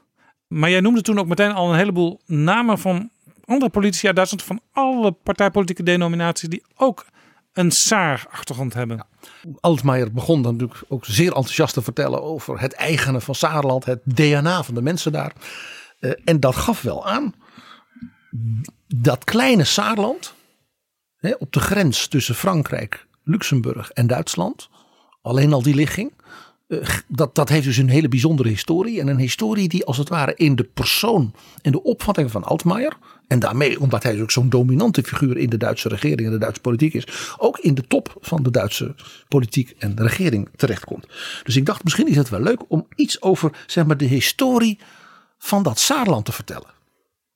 Graag. Nou, uh, misschien ook omdat wij, Altmaier, en dus de Duitsers en dus ook de Duitsers met die achtergrond in Saarland wel een beetje beter begrijpen. Uh, Saarland is dus klein, maar is dus een Bundesland. En dat heeft dus een eigen regering. En die zijn in Duitsland door het federale systeem zeer invloedrijk. Met een eigen premier dus ook? Met een eigen premier. Met, uh, zij gaan over hele grote delen van wat bij ons nationaal beleid is, doen de lender. Denk het hele onderwijs. Denk aan heel veel op het gebied van planning, woningbouw. Uh, eigenlijk de infrastructuur in zo'n land. Uh, ook de sociale infrastructuur. Veel meer autonomie eigenlijk dan in Nederland de provincies en de steden. Ja, de grote Duitse Bundesländer, denk aan Bayern, denk aan Noord-Rijnland-Westfalen. Dat zijn dus ook uh, Bundesländer waarvan ja, de premier ook in Europa dus een belangrijk politicus is. Nou, het feit dat de nieuwe partijleider van de CDU, hè, dus de mogelijke opvolger van mevrouw Merkel, waar Altmaier ook voor sprak, premier was van datzelfde Saarland. Annegret Kramp-Karrenbauer, AKK. Dat, dat geeft dus ook aan dat zij dus echt gewoon regeringservaring heeft. Het is wel een klein landje, maar van belang. Dus maar één stad, Saarbrücken. Uh, maar. De naam geeft het al aan, Saarbrücken. Saarbrücken. En verder uh, uh, mooie wijnbouw. Maar wat wel het meest opvallende van Saarland is in de historie, maar ook wel van de cultuur van het land, is de, een enorme industriële traditie. Want in de 19e eeuw werd daar dus geëxploiteerd dat er zowel enorme ijzer mijnen waren als kolenmijnen. Dus het werd een enorm centrum van staalproductie en ijzerproductie in de industriële revolutie, de tweede helft 19e eeuw. Want ja, als je het naast elkaar vindt, ja, dat is natuurlijk helemaal uh, mooi. De moderne tijd begon dus mede in Saarland. Ja, Saarland was dus een van de topregio's in Europa van de nieuwe industrie. En doordat het op de grens ligt met Luxemburg en Frankrijk, dan begrijp je al, aha, dat zijn diezelfde kolen- en ijzervoorraden van Elsass-Lotharingen. die later dus ook de Europese gemeenschap voor kolen en staal vormgaven. Ja, en dus ook dus de oorlogen tussen Duitsland en Frankrijk om het bezit van precies dus Elsass-Lotharingen en Saarland geen toeval waren in de 19e eeuw. Want als je dat had, dan had je de Je, macht. je lag op de begeerde plek. Daar, daar, daar was je, daar zat je, daar leefde je. Precies. Nou, eh, enkele van de allergrootste dus industriële complexen. Denk aan hoogovens, kolenmijnen en ook de combinatie daarvan. Dus met enorme spoorwegamplassementen in heel Europa. Lagen dus in Saarland. En dat is zo uniek. Die zijn ook bovendien zo goed bewaard gebleven. Grappig genoeg. Dat één daarvan, de Völklinger Hütte, behoort nu tot het UNESCO Werelderfgoed. Als een bijna compleet bewaard zeg maar, industriële architectuur monument uit de 19e eeuw. En eigenlijk daar kun je dus zien hoe in die tijd eh, het werk was in de kolenmijnen, in de ijsindustrie en dergelijke. Dus dat is een heel bijzonder en uniek museum. Ik, ik zet dit meteen op mijn bucketlist, die ik nog niet had, maar die begin ik nu. Want hier moet ik een keer gaan kijken. En het is reusachtig. Het zijn vier hele grote hoogovens naast elkaar. De Völklinger Hütte. Ja, dus ik zal maar zeggen Tata Steel on steroids. Nou, dat betekent dus ook dat de Saar in die tijd een, van een wat landelijk gebied natuurlijk een enorme industriële bevolking begon te krijgen met arbeiderswijken en dergelijke. En dus werd het een groot gebied van de socialisten en vooral ook de communisten. Dus de leider van de jeugdige afdeling van de KPD, de Communistische Partij Duitsland, dat was ene Erich Honecker. Erich Honecker, de latere leider van de Duitse Democratische Republiek. Eh, zeg maar gewoon de dictator. de, de, ja, een Stalinist van het zuiverste water. Eh, en die kwam dus uit Saarland. Nou, de SPD was als tegen hè, de communisten, maar ook tegen natuurlijk rechts. eh, Hij zat daartussen en had dus ook heel veel belangrijke politici altijd eh, uit Saarland. Onder wie onder andere de, de SPD-leider tegenover Kool, Oscar Lafontaine. Aha. Nou, eh, je begrijpt dat eh, eh, eh, die industriële power en dat, die grensligging Saarland dus een zeer strategisch gebied maakte. Echt een grensregio eh, van belang voor Frankrijk en Duitsland. Betwist ook.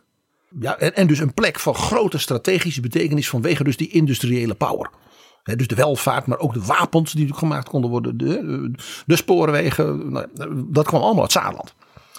Dat leidde er dus toe eh, dat het eh, eh, decennia lang in de 20e eeuw, hoewel Duits, geregeerd werd vanuit Parijs. Want toen Duitsland de Eerste Wereldoorlog verloor, eiste Frankrijk via het verdrag van Versailles herstelbetalingen. Ja. En dat heeft men onder andere gedaan door het Saarland min of meer te annexeren. Dat bleef dan zogenaamd officieel wel Duits. Maar zolang er dus niet afbetaald was, was werd dus de economie van Saarland en ook het bestuur helemaal door Frankrijk gedaan. En Dit, dit is interessant, want we leren natuurlijk op de middelbare school, misschien zelfs al op de lagere school, hoe de Duitsers zich eigenlijk genomen voelden met dat verdrag van Versailles, waar Hitler uiteindelijk zijn, zijn gruwelijke systeem op kon bouwen, op, op die rancune. Maar Saarland speelde daar dus een hele centrale rol in. Saarland is dus van 1919 tot 1935, let op, dus tot in de nazietijd, eigenlijk Frans geweest. Dat leidde ertoe dat in 1933, toen Hitler aan de macht kwam, een heel veel intellectuele, politici eh, en anderen die dus niets van de nazi's moesten hebben, zijn gevlucht naar Saarland. Omdat ze En- dachten dat is nog een stukje Fra- Frankrijk in feite. In 1935 is er een soort referendum gehouden. En toen koos de bevolking van Saarland voor wij willen bij Duitsland en dus bij Nazi-Duitsland horen. Dat was een van de eerste grote overwinningen van Hitler. Hè, waarbij die kon zien dat hij die westerse machten dus... eh, En dat was een eerlijke, eerlijk referendum? nou, volstrekt niet. Nee, natuurlijk niet. Een dictator houdt van referenda zoals je weet, want dan kan hij knoeien. Nou, dus in 35 werd dus Saarland weer Duits en Nazi-Duits. Dat leidde ertoe dus dat een heleboel van die vluchtelingen dus of probeerden in Frankrijk Ja. of in Nederland terecht te komen of in Amerika of onder, de, onder te duiken. Dus Saarland heeft dus in, die, in de nazi-tijd tussen 35 en 45, dat is bij hun dus 10 jaar geweest, altijd een wat aparte plek gehad als Ja. iets wat, waar de nazi's, ze konden de mensen daar niet vertrouwen, om maar zo te zeggen. Precies. En dat, dat, dat door, doortrekken naar Frankrijk, naar Nederland was ook niet zo makkelijk meer. Want daar werden de grenzen langzamerhand ook gesloten. Dus je begrijpt, dat was, men zat ook wel een beetje in de val. Nou, wat gebeurt er in 45? Het Nazi-rijk stort in, wordt verslagen eh, en Duitsland wordt bezet. En de Franse bezettingszone was in het zuidwesten. Ja, want de geallieerden die verdeelden dus eh, het land in Vier delen. vier delen. En het zuidwesten van Duitsland was dus Frans bezet. Waaronder uiteraard Saarland. Waarvan de Fransen onmiddellijk zeiden, net als in het verdrag van Versailles, dat krijgt een speciaal statuut, direct geregeerd vanuit Parijs.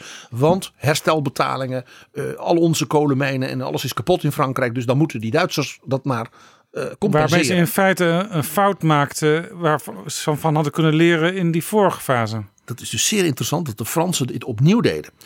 Dus Saarland is van 1945 tot, schrik het niet, 1958 feitelijk geregeerd en geëxploiteerd door Frankrijk. 13 jaar. 13 jaar, dus langer dan de nazi-tijd. Die daar 10 jaar had geduurd. Ja. Het heette in die tijd het Territoire du Bassin de la Sarre. Is niet Saarland. Eh, ook alles werd geregeerd vanuit Pa- Parijs. Ze hadden wel een lokale en regionale democratie. Dus hadden wel een eigen regering. Maar Frankrijk dicteerde heel veel. Dus zo heette dan bijvoorbeeld de, de Hindenburgstraße. Werd dan omgedoopt tot de Avenue Victor Hugo. En is, jaren later werd het dan weer teruggedraaid natuurlijk. Want zo gaat dat. Eh, Parijs probeerde dus vooral ook de bevolking van de Saar, als het ware zijn Franse identiteit te bevorderen. Dat ze Fransgezind waren, eh, dat er een democratie was. En je, zou, je kon natuurlijk nooit weten hoe dat met Duitsland zou gaan. Men probeerde dus eigenlijk structureel de Saar te verfransen. Dus er was ook de bedoeling dat je stokbrood ging eten en een eh, kasket op je hoofd zetten. Nou ja, al, al, al dronk je maar Elzasser wijn. Eh, dus die, die democratie die ze dus bouwden, de Fransen, was dus, eh, die was keurig, maar wel een beetje apart. Eh, de nazi-partij werd verboden uiteraard. Eh, en er werd een regering gevormd. Maar de West-Duitse partij, zoals de CDU van Adenauer of de SPD, die waren verboden in Saarland. Want het waren West-Duitse partijen en zij waren niet West-Duitsland. Dus ze hadden hun eigen, bijvoorbeeld Christelijke Volkspartij van premier Hofman. En dat was overigens een man dus uit het kerkelijk verzet tegen Hitler, die dus gevlucht was. En die had dus zijn eigen christelijke partij. Die mocht dus niet samenwerken met Adenauer. Nee, er was wel democratie, maar het was niet zo democratisch dat je je eigen partijnaam mocht hebben. je begrijpt, eh, Parijs hoopte natuurlijk dat de bevolking van de Saar als het ware steeds meer ja, de zegeningen van Frankrijk zouden gaan inzien. En dat op die manier dat zou, zou blijven. Eh, premier Hofman en veel van die politici waren dus ook francofiel. Die waren natuurlijk ja, vervolgd geweest en of erger, of in strafkampen gezeten, concentratiekampen in Nazi-Duitsland. Ja, die had dus enorme achting en waardering voor de Fransen. En voor dat, eh, dat de Saar nu in ieder geval een fatsoenlijke westerse democratie kon ontwikkelen.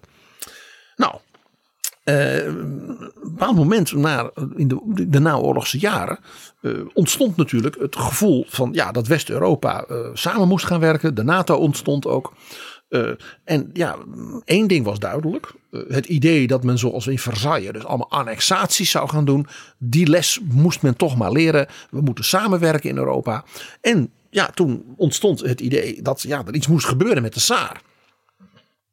Nou, Er moest iets gebeuren met de Saar. ja, en, maar wat? Waar ging, ja, waar ging dat naartoe? Nou, eh, meneer Hofman kwam met een lumineus idee.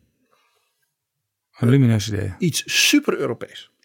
Een soort mini, ik noem maar een pocket-editie van de Europese superstaat, waar velen nu zo bang voor. Ai, dat woord zouden we toch niet, niet, niet meer noemen? Precies. Dan, dan gaan er meteen allerlei mensen reageren. Let op waar meneer Hofman mee kwam. Die zei: Saarland moet nog Frans, nog Duits worden. Dus Frankrijk staat het af en Duitsland zegt: wij claimen het niet. Een soort Europees protectoraat. Ja, het zou een Europees statuut krijgen. Waarbij dus zijn regionale regering, het kabinet Hofman, zou dan als het ware vanuit Brussel voor zijn buitenlandse politiek als het ware aangestuurd worden door de West-Europese Unie. Dus zeg maar de, de, de Europese poot van de NATO, Ja. die toen was opgericht. En er een soort commissaris voor de economie van de Saar zou komen bij de Europese gemeenschap van kolen en staal. Wat natuurlijk het belangrijkste van de Saar was qua economie. Dus het zou een soort status aparte in Europa krijgen. Een soort zelfstandig stukje Europa. Een soort eerste begin van een soort Europese staat. Heel interessant, want als dat was doorgegaan, volgens mij is het niet doorgegaan, hè? dat zul je zo ongetwijfeld vertellen. Ja, precies. Dan had de Europese samenwerking een enorme push gekregen van onderop. Want dan waren ook andere landen gedwongen om toch meer na te denken over bijvoorbeeld hun gezamenlijke buitenlands beleid. Dus dit was, ik zei al, een lumineus idee, maar ook wel zeer innovatief. Nou, wat gebeurt er? Tot ieders verrassing op een conferentie van de Europese machten, Frankrijk en Engeland, de overwinnaars van de oorlog, en Duitsland met Adenauer, de verliezers die met, met het toch weer samen wilden, werd gezegd: laten we dat maar doen. Het werd geaccepteerd, het idee. En Adenauer zei: Ik vind dit een mooie gedachte. Verzoening in Europa. Adenauer was een politiek ongelooflijk slimme vos.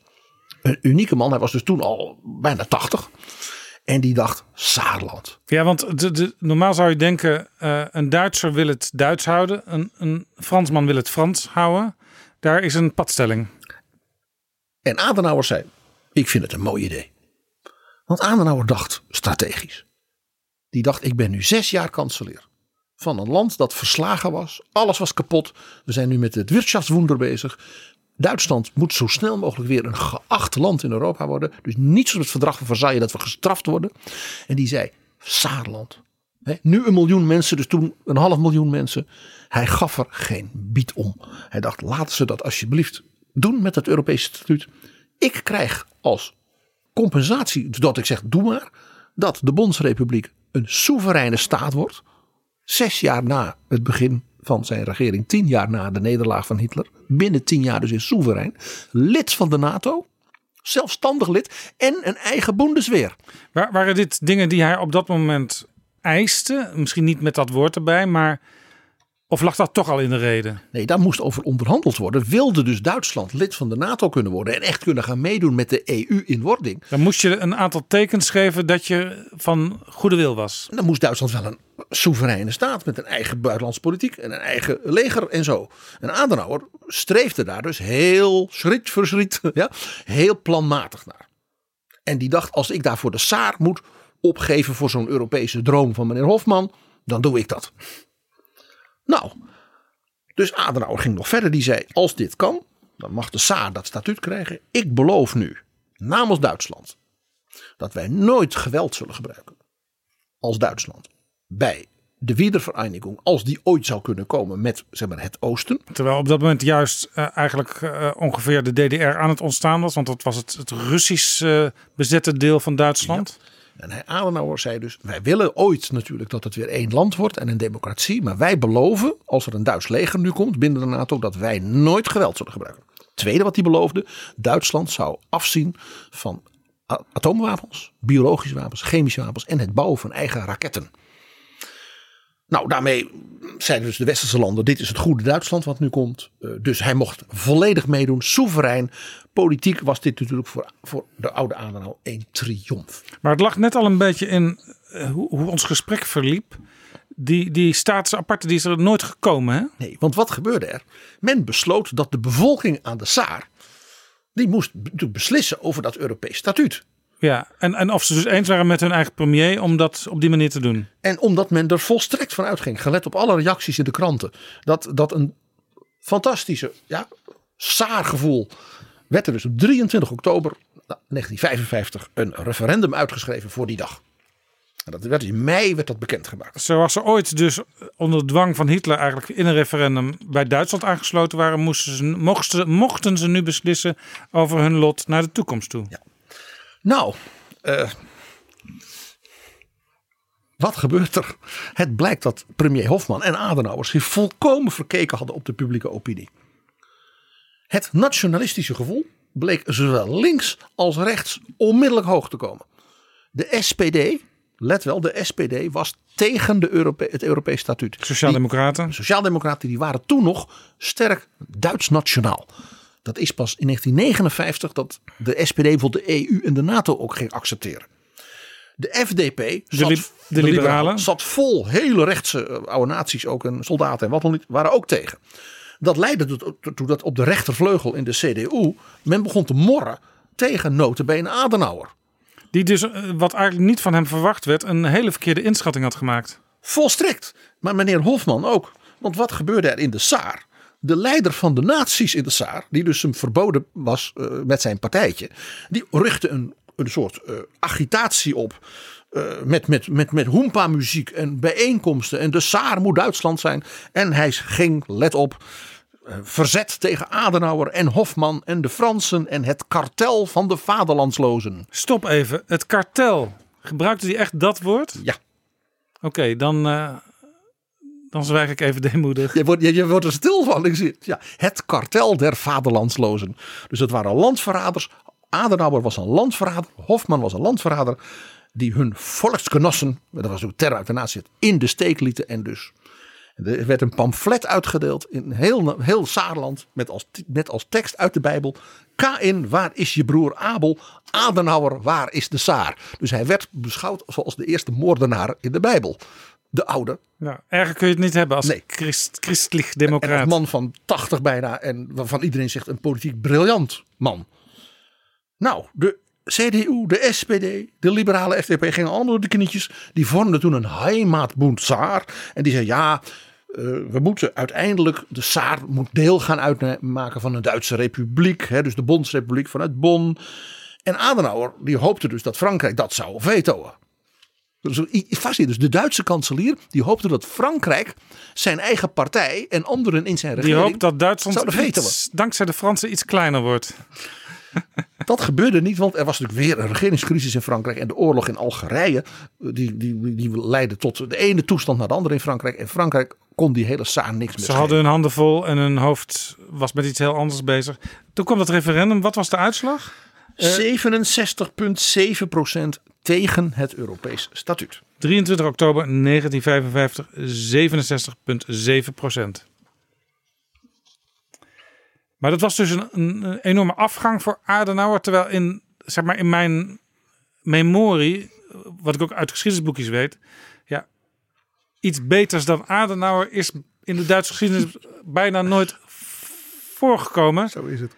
Dus dit wordt eigenlijk een beetje weggemoffeld, dit, dit minpuntje op zijn staat. Sterker nog, het bleek nu waarom Adenauer zo'n briljante politicus was.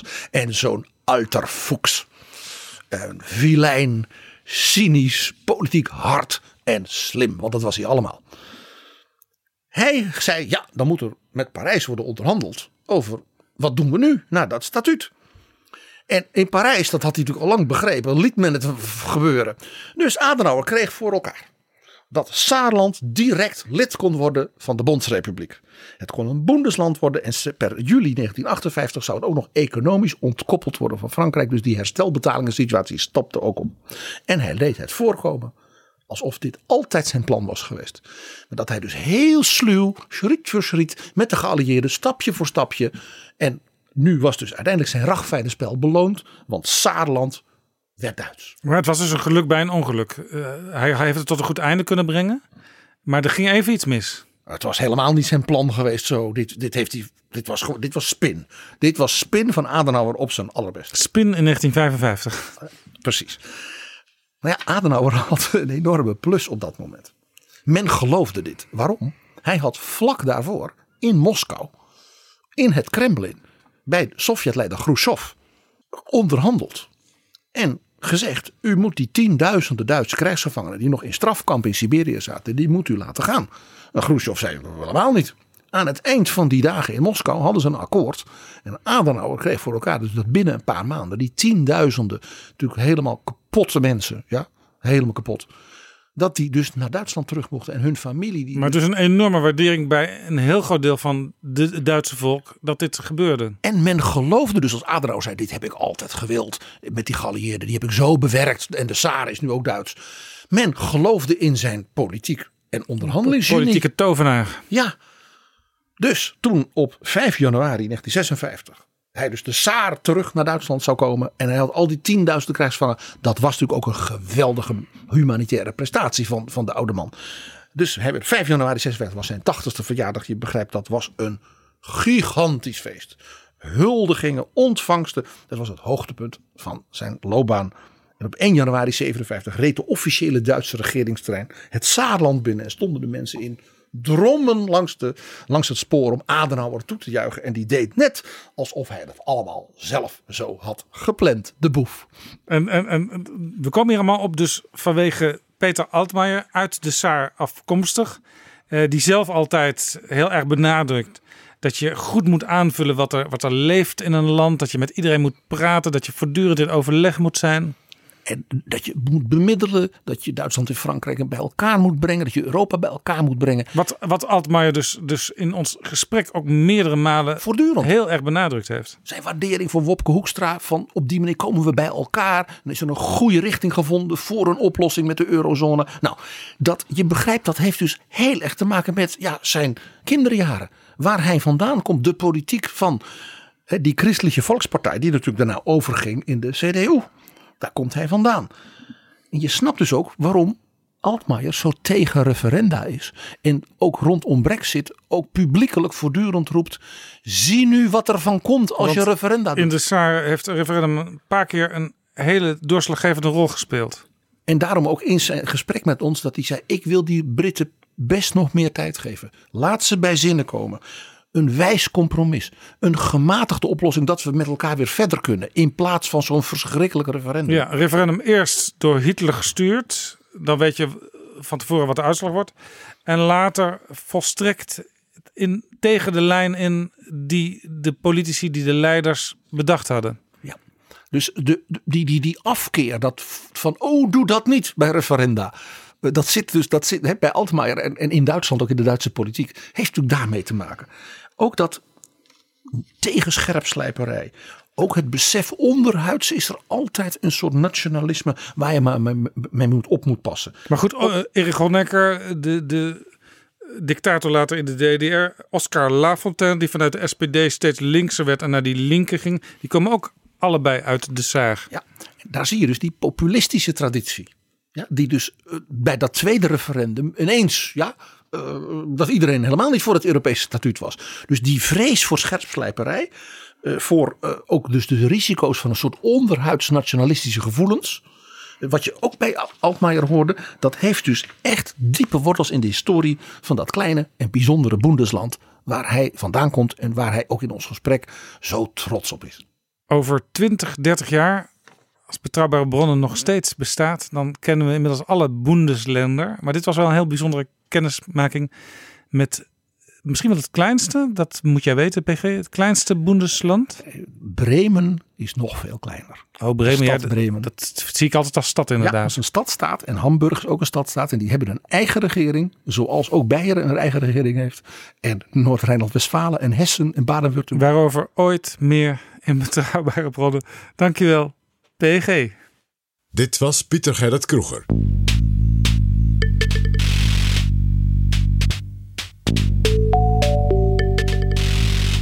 Dit is Betrouwbare Bronnen, een wekelijkse podcast met betrouwbare bronnen.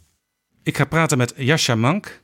Hij is Associate Professor of the Practice of International Affairs at Johns Hopkins University, a lecturer on government at Harvard University, and a senior fellow in the Political Reform Program at New America. He was previously the executive director of the Renewing the Center team at the Tony Blair Institute for Global Change. Yasha is also a podcaster. For Slate, he makes The Good Fight, a podcast that searches for ideas, policies, and strategies that can beat authoritarian populism. In 2018, he wrote a book, The People versus Democracy. In this book, he argues that liberal democracy is splitting into two new regime forms. On the one hand, undemocratic liberalism, or rights without democracy, run by technocratic elites. And on the other hand, illiberal democracy or democracy without rights. Yasha Munk, welcome. Thank you. In the West and in many parts of the world, we have a liberal democracy, a free press, an independent judiciary, and the rule of law. But you are stating that liberal democracies may be at serious risk of decline. Yeah, so um, you know, I think to understand our political system, it's helpful to think about its two component elements, which you just mentioned. So one part of this is that we live in a liberal society. What does that mean? It means that uh, we want individuals to be free, to be able to decide themselves um, what to say or not say, um, which God to worship or whether to worship at all, how to lead their private lives.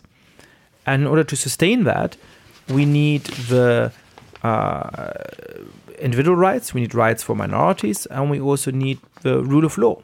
Um, Now, the other piece of this is that we also want to have collective self determination, where we together rule ourselves rather than having our decisions taken for us by some monarch or uh, dictator or uh, a priest.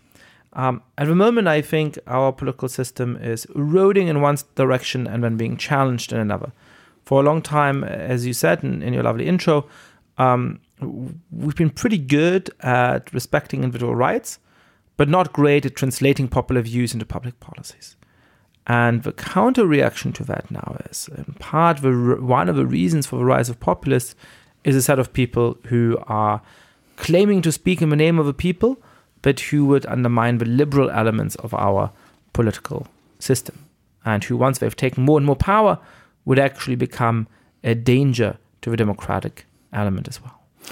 So you are seeing the liberal system is uh, growing a little bit undemocratic. So, so I think in a way that's been going on for a long time. Um, you know, if we think of the democratic element of our political system as this ambition to translate popular views into public policies, um, I think many citizens and even many listeners to your podcast probably don't feel that that's happening. Um, and in my book, argue I argue that that's for two big reasons. First, that um, uh, parliaments have become uh, less responsive to popular views, that a lot of politicians um, don't have strong connections to their voters, that they tend to come uh, from a very educated background, tend to come from big metropolitan centers. Those politicians um, live in a bubble?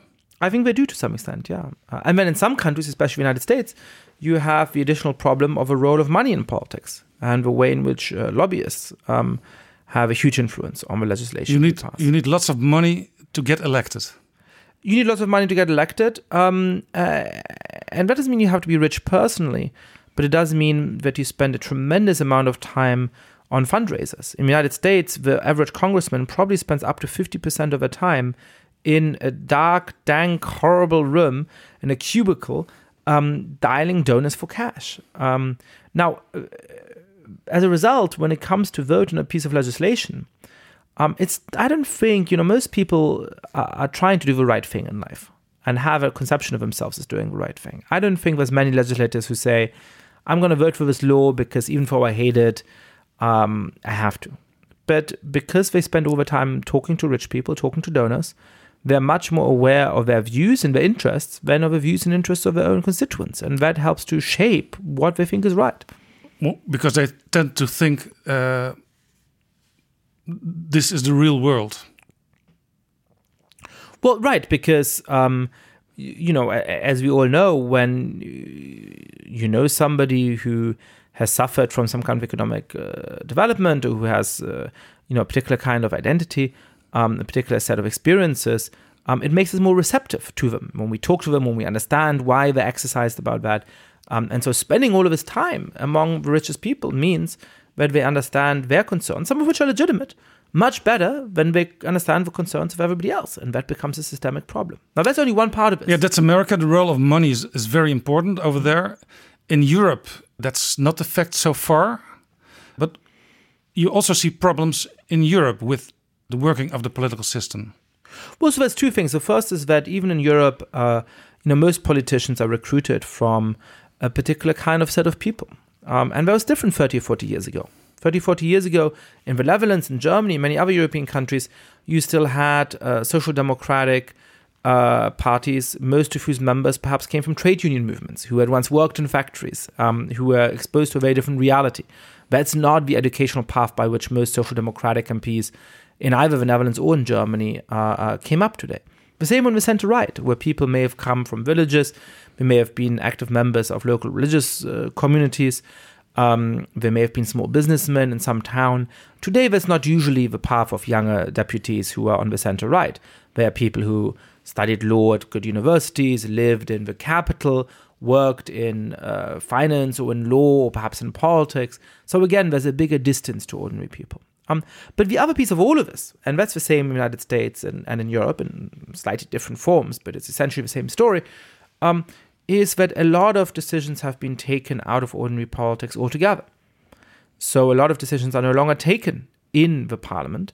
They are taken by independent central banks, by uh, supreme courts with tremendous power, um, by independent agencies, whether it's something like the Environmental Protection Agency in the United States or something like the European Commission in Europe, um, by international trade treaties, by international organizations. And you take all of those things together, and it's understandable why a lot of citizens are saying, you know what, nobody is really listening to me anyway. They are not listening, listening in the parliamentary sphere, and sometimes the decisions are not being made in the parliamentary sphere, even. Yeah. Uh, you mentioned the European Commission. Well, Europe is a, is a very strange system. There's a parliament. There are the the ministers or the the par, the, the, the, leaders of the 20, 28, 27 mm -hmm. nation states, and there's the Commission. This is the way Europe functions at the moment, and you think that's also a reason that people get estranged from everything. Yeah, I think the European Union is one of the obvious instances of what you might call undemocratic liberalism, of rights without democracy. Um, it's hard uh, to argue that most Europeans feel um, like they have a lot of influence uh, on the European level or that they follow what's happening there in much detail. Um, or that the decisions of those various institutions in a direct way flow from their preferences. Um, now, I also want to emphasize that uh, uh, the EU is in some ways only the most obvious face of this. Um, when you look at Japan, when you look at the United States, when you look at Australia, you have um, technical equivalents of those kinds of expert led, technocracy led uh, institutions. And so, what I call the technocratic dilemma in the book um, goes quite deep. And it consists in the fact that we live in a very complex society and we demand solutions from uh, the state and from politics that are difficult to deliver. We want to have all the electricity in the world relatively cheaply, and we certainly don't want our power plants to blow up. We want our politicians to deal with climate change, which involves um, coordinating 180, uh, 200 countries in what we're going to do. Um, so, how are you going to do that? without international organizations? How are you going to do that without backroom deals? How are you going to do yeah, that and, in such and, a way and, that and you... for, for example, the European Union is a very amazing project because since the founding of it, we don't have war anymore between the countries of Europe. There's a big amount of economic uh, welfare. Mm. And the alternative is a federal Europe. And many people that feel estranged don't want a federal Europe either. Yeah, I think we have a very paradoxical uh, state of affairs in Europe. Um, the first line I'm about to say will will, will surprise you, I think, um, which is that actually people are very happy with the status quo. By which I mean specifically that um, they like having a single currency, so you don't have to change money when you cross the border or go on holidays. Um, you know, they like having freedom of movement in most countries. Um, but the status quo is not sustainable. The crisis of the euro has not been properly solved. When there's the next recession, all of the big structural problems are going to explode again. And so the only feasible alternatives would either be to take a huge step forward to much more political integration, for example, to actually setting tax rates at a European level, and most citizens are strongly opposed to that. Yeah. Or to take a big step backward which both would be quite unpopular because people would be uh, sad to lose things like freedom of movement, rightly. Um, so, on the European level, there is no solution. Well, there's no easy solution. but yeah, I think it's a. I think we're in a paradoxical moment. I think um, people want from the EU more or less what they get from the EU right now, but they want to have more democratic control over that without ceding any more of a sovereignty. Um, and it's very hard to combine all of those goals at the same time. So, on the one side, uh, we have this undemocratic liberalism, as you call it. And on the other hand, uh, there is illiberal democracy. What is illiberal democracy? So liberal democracy needs to be understood in the context of the populists who are rising in so many different democracies around the world and who are now ruling in uh, the foremost populist democracies in the world, actually, as well as in large parts of Europe. Um, For example, uh, Hungary with uh, Viktor Orban, uh, Italy with the new coalition government. Yeah, so in Europe, uh, Hungary, uh, Poland, Italy, the Czech Republic, arguably, uh, obviously Turkey and Russia in a different way. Um, but internationally, India, the United States, Brazil, um, this is no longer a marginal movement. Now, what do all these people have in common, right? When I talk about Donald Trump and Hugo Chavez and Viktor Orban, they, they seem like pretty different people. And so some people are pushing back on this use of the term populist. And I, I get where they're coming from. Um, what they do have in common, though, it's not economic views, it's not the identity of uh, the enemy that they hate. Um, what they have in common is a kind of political imagination in which they say that the only real reason why we have problems right now is the failures of the elites, that the elites are self serving and corrupt and cahoots with various minorities. And here's the crucial claim that they and they alone truly speak for the people. And so all we need to do is to put a bunch of power in the hands and we'll fix everything. Now, once we take power, this claim to the exclusive representation of the people becomes very dangerous.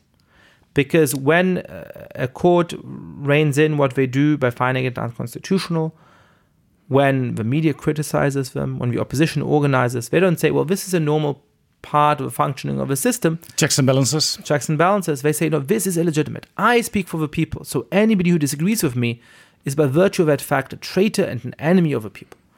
And so they start to restrict the rights of various minorities. And then they start to break down the rule of law. They put their loyalists on the Supreme Court. They reform electoral commissions. They shut down critical newspapers. They transform state channels into propaganda outlets. Um, and that's what's happened in Hungary. So it's easy for, for everyone to understand uh, that they get elected because people think, uh, well, the elite is in a bubble and they don't do what normal people want. Uh, but once elected and once in government, they tend to, let's say, dictatorship. Yeah, so there's a conflict sometimes between liberal and democratic views, where people are saying, for example, uh, as a majority of the Swiss people did say in a referendum, let's ban the building of minarets.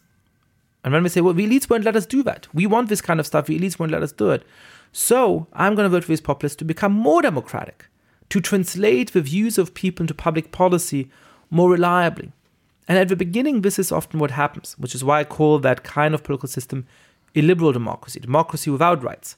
You do translate popular views on things like minarets into public policy. You ban building them. But that violates the rights, the liberties of an important minority, so it's a liberal. Now, the problem is this once that goes along far enough, once you have abolished the independence of the Supreme Court, once you've turned media outlets into propaganda, once you've reformed the electoral system, the democratic element will start to go away as well. Because suddenly it's no longer possible to remove a democratically elected president or prime minister by democratic means. That's where we're now at in Hungary. The country has gone from more or less a liberal democracy to an illiberal democracy towards essentially an, elected, an elected dictatorship. Yeah. Um, in this very episode of uh, my podcast, I earlier spoke with uh, Ruth Petom. She's the chairwoman of the Christian Democrats in Holland. Mm -hmm. uh, and in the European Parliament, her party is working together with uh, Fidesz of Viktor Orban. And she says having them in is better to influence them, and the urban era once will pass. Yeah, that is um, shameful claptrap. It is the rationalization of somebody who doesn't have the guts or the decency to stand by the most basic values, and therefore tells you tall tales about how the blatant enabling of a dictator is supposedly in the service of uh, grand ideals. Um, it, Hungary, according to Freedom House, is no longer a free country. According to the OSCE, the elections last year were not free and fair. The country has pushed out an independent um, university, so it is obvious that you no longer have freedom of speech. And to uh, tolerate the party of a dictator as part of uh, uh, a relatively uh, supposedly moderate center right is uh, to um, be friends with a dictator in the heart of Europe. And uh, she should be ashamed for that, and every other member of the EPP, including Manfred Weber, should be ashamed of that. It's also, by the way, um, completely failing to see the stakes for the European Union. People are talking a lot about Brexit. As somebody who's lived in Britain, I care about Brexit. I'm sad to see Britain leave the European Union. Brexit, however, is not an existential threat to the EU. The EU can very well exist with 27 rather than 28 states. Yeah, and we But I- still we still can work together with uh, Great Britain. Hopefully, that depends on what they do. But but I ask you a question as a as a Dutch citizen, and I'm a German citizen. Uh, I'm happy to share my sovereignty with you, and you're happy to share some of your sovereignty with me. I imagine, because there's complicated problems that we can better solve together, and we have something from that. That's not an easy argument to make, but it's an argument that a lot of Europeans are convinced by. By what justification am I going to demand of you, as the European Union, to share your sovereignty with a dictator in Budapest? How is this going to be legitimate? The question of Hungary, the question of Poland, is not just a question you can shunt off to the side. It is a fundamental challenge to the legitimacy and the viability of the European Union. So a party like the Dutch Christian Democrats that calls itself uh, a Democrat Party, and I can confirm that's true, cannot work together anymore with a, a party that's already in a dictatorial phase. Now, look, in international politics, um, you sometimes have to work together in some capacity with people who are deeply unpleasant. Yeah, but this Um, is in the no- same in the same group. Exactly. I have no objection to the Chancellor of Germany or the Prime Minister of the Netherlands taking meetings with Vladimir Putin or Recep Erdogan. There are uh, international crises that need to be managed, there are some shared interests that need to be pursued, but you have to be clear who you're dealing with. Yeah. Are you dealing with somebody who's a friend, or are you dealing with somebody who can, of necessity, be a partner, but with whom you have deep, deep disagreements of value? Viktor Orban has more in common at this point with Recep Erdogan and with Vladimir Putin than he does with somebody who claims to be a Christian Democrat. There- and to treat somebody who is destroying democracy in the heart of Europe like your party political friend is truly shameful.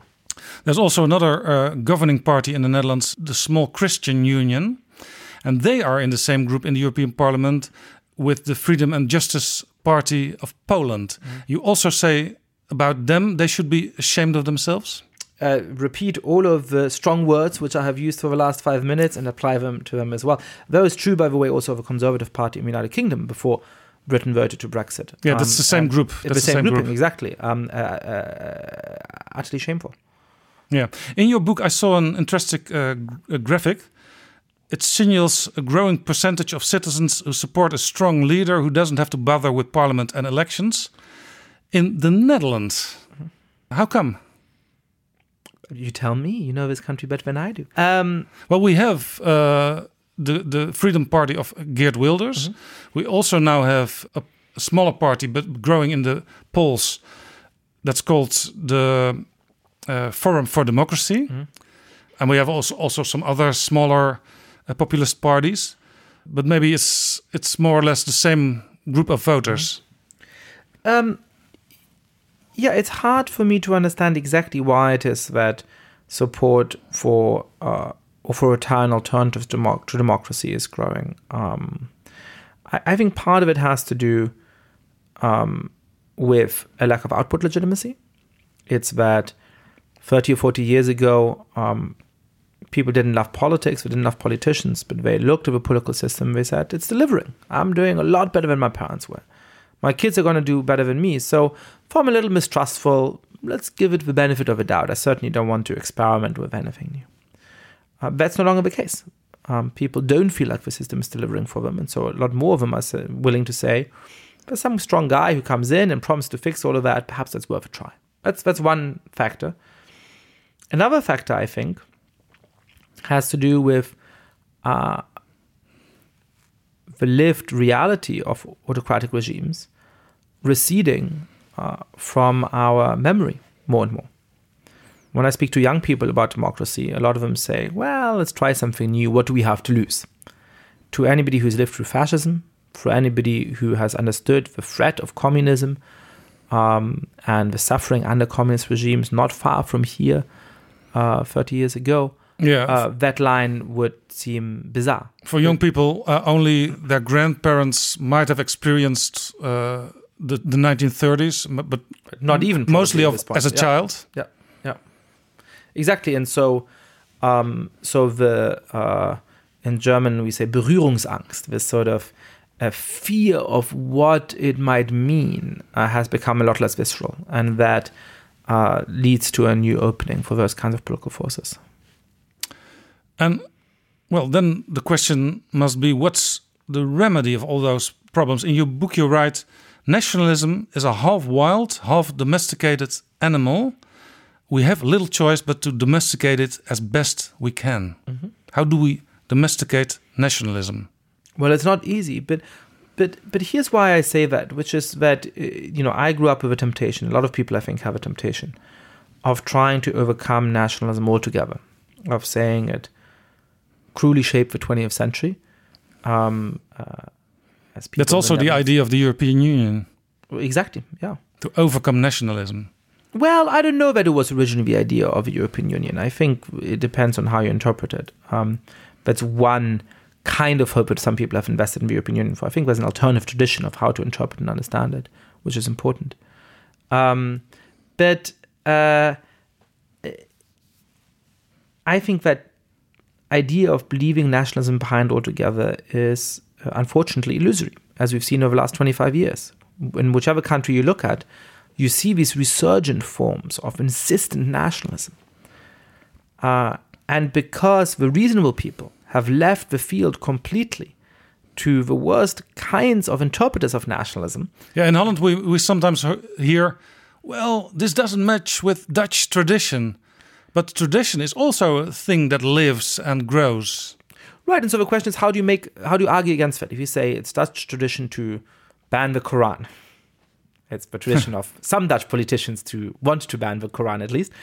Um, how do you answer to that? One way is to say, oh, you're a horrible nationalist and you're all about what it is to be Dutch, um, and we're Europeans and universalists and we disagree with you. With that, you win probably 80% of the people who listen to your podcast, and 70% of the people who live in Amsterdam, and 60% of the people who have a university degree, but you don't win the bulk of the population. I think the right answer is to say, well, what is Dutch tradition? Dutch tradition is the Dutch Republic. Dutch tradition is to be tolerant. Dutch tradition is to ensure that people who live here can follow their own conscience. And so banning the Quran is entirely un-Dutch. It goes against what the right understanding of our nation is. I think that's a more powerful argument. So you can go back to your your historic roots, back to 400, 200, 100 years ago, and there were things happening on your soil that still that still can be pretty much of worth for living together.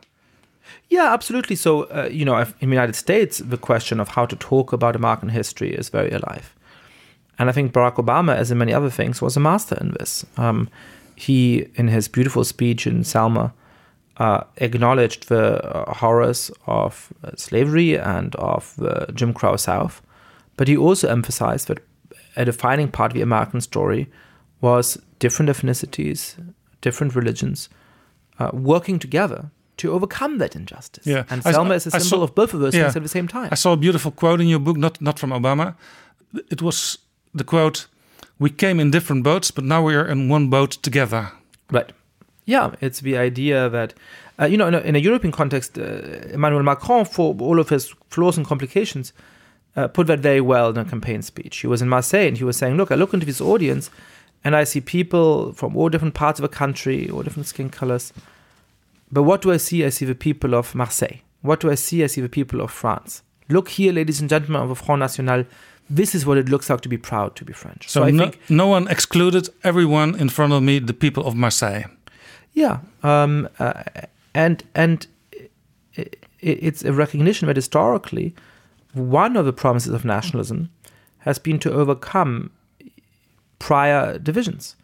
Um, that should be obvious in benevolence. Um, it's going from the village, it's going from your family, it's going from your own ethnicity, and it's going from your own religion to a sense of nationhood. And benevolence has been a deeply religiously divided society in which Catholics and Protestants killed each other in many periods of the country's history. And part of the project of nationalism has been to give them something they can be together in such a way as to attenuate the fight between Protestants and Catholics. Yeah, can, can, can you say it's a, it's a kind of uh, Heimat feeling? I think that's part of it. Yeah, uh, and, and it's funny that the people who are very resistant to the idea of any form of benign nationalism often are perfectly happy to celebrate a benign feeling of Heimat in a city. Right? Uh, friends of mine who are proud New Yorkers and who recognize that New York is different from Los Angeles Yeah, yeah. In, in, in- don't want to say that they're proud Americans and that there's something different about being American from being German. in Amsterdam, we sometimes uh, talk about the, the Republic of Amsterdam. Right. So, so I think uh, there, there is a Republic of Amsterdam. Our uh, identities are overlapping, but there's also a Republic of the Netherlands, and that's exactly why an inclusive nationalism also doesn't have to be in competition with a feeling of being European. Uh, the people who want to build the European Union on a denial of nationalism are, ma- are putting Europe in competition with people's patriotic feelings. And if that's what you're going to do, you will lose if you're going to say you can be a proud Amsterdammer and you can be a proud Catholic or a proud Muslim and you can be Dutch and you can be European at the same time, uh, that I think is a more realistic way of dealing with that half domesticated beast. I'm not saying that if I couldn't have uh, flip a switch and every human being cared as much about every other human being, no matter where they are in the world, that there wouldn't be a better world. Perhaps it would be. Perhaps it would be. But that's not the creatures we are. That's not uh, anywhere close to where we are. And so I think fighting to domesticate the dangerous beast of nationalism is a better way forward than leaving all of its resonance, all of its force to the worst kinds of people. Nationalist politicians also um, take advantage of the fact that uh, globalism means also that you don't work for one boss for 40 years anymore. They take advantage of the influx of immigrants, uh, which which can lead to to racist things. What can you do with those things happening every day? Um, yeah, I mean, I think you know we need to put this in context to the fact that uh, our notion of nationhood had for a long time uh, been quite monoethnic and been defined by this idea of a certain kind of homogeneity, which is sometimes overstated, but it was very real in the minds of people. If you had asked somebody in the streets of Utrecht uh, in 1960 who really uh, is Dutch, they would have said, well, somebody whose family, whose parents and grandparents come from this part of a world, somebody who shares my ethnicity, and so on. Um, now, thankfully, we've started to overcome that and to challenge that in, in, in important ways. Um, uh, but but we need to recognize that people have something to lose in that. We don't have to condone the feeling of anger about it, but we need to understand it. And I always think of a guy who's perhaps not uh, the best looking, the smartest, the richest guy in his village, um, who 30 or 40 years ago would have been able to say, well, at least I'm Dutch rather than German, let's say. And I'm a member of a majority rather than one of those Moroccan immigrants. Um, well, perhaps today that Moroccan immigrant or a child of that Moroccan immigrant represents him in parliament and is, bo- is his boss at work. Um, and so this person has lost a kind of status, a kind of way of say of telling themselves a story for why they matter and why they can be proud of who they are. Um, uh, and and and we can understand that that's a difficult loss and that's going to be politically motivating, even if we don't uh, in any way uh, embrace it.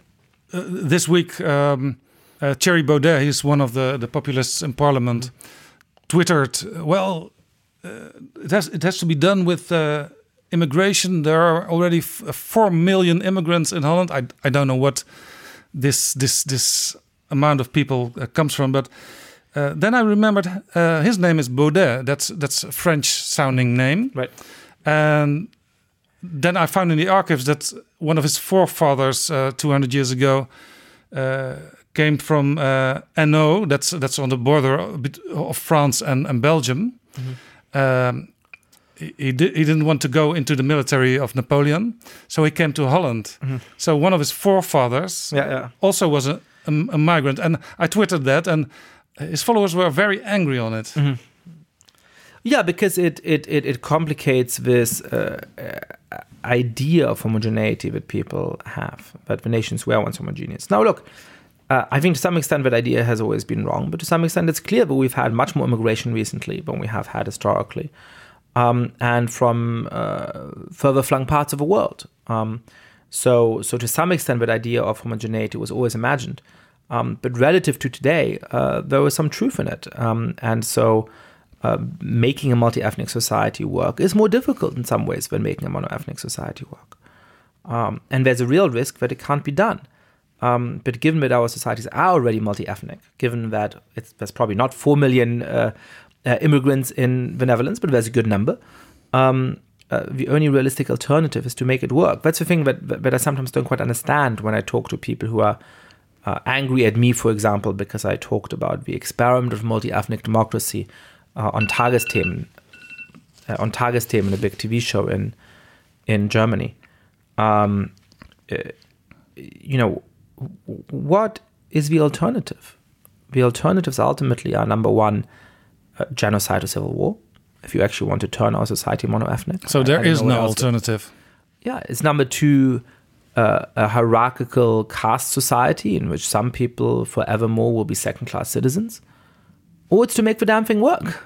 And so I think we need to think about how to make it work. Yeah, there's also a practical thing uh, you mentioned in your book to to do to to get society more inclusive. Uh, that's you have to fight corruption, also corruption uh, with politicians, but also uh, let wealthy people and big businesses pay their fair share of taxes.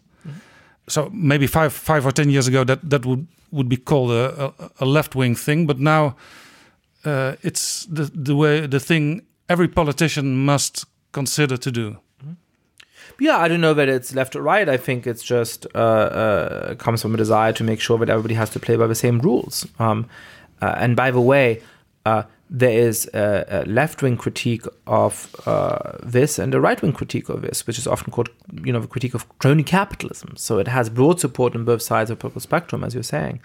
Um, I think that's right. And I think the key to doing this is to recognize that politicians have vastly underestimated what the nation state can actually do to uh, ensure that their countries and their citizens get a fair shake in the process of globalization.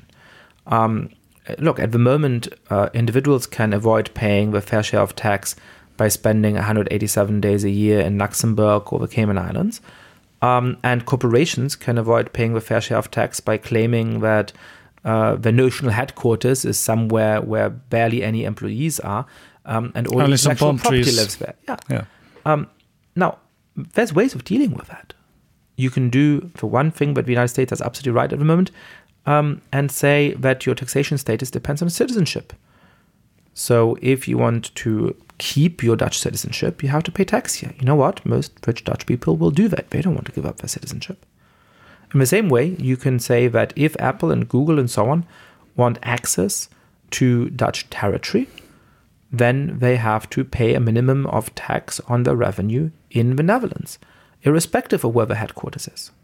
Yeah. Um, well, they are not going to want to stop selling products to Dutch citizens, so they're going to go along with that. So I think there's ways. So it might be easy to do. it- it's not easy, but I think it's it, it's a lot easier, and there's a lot more resources that the nation state has uh, than a lot of politicians have believed.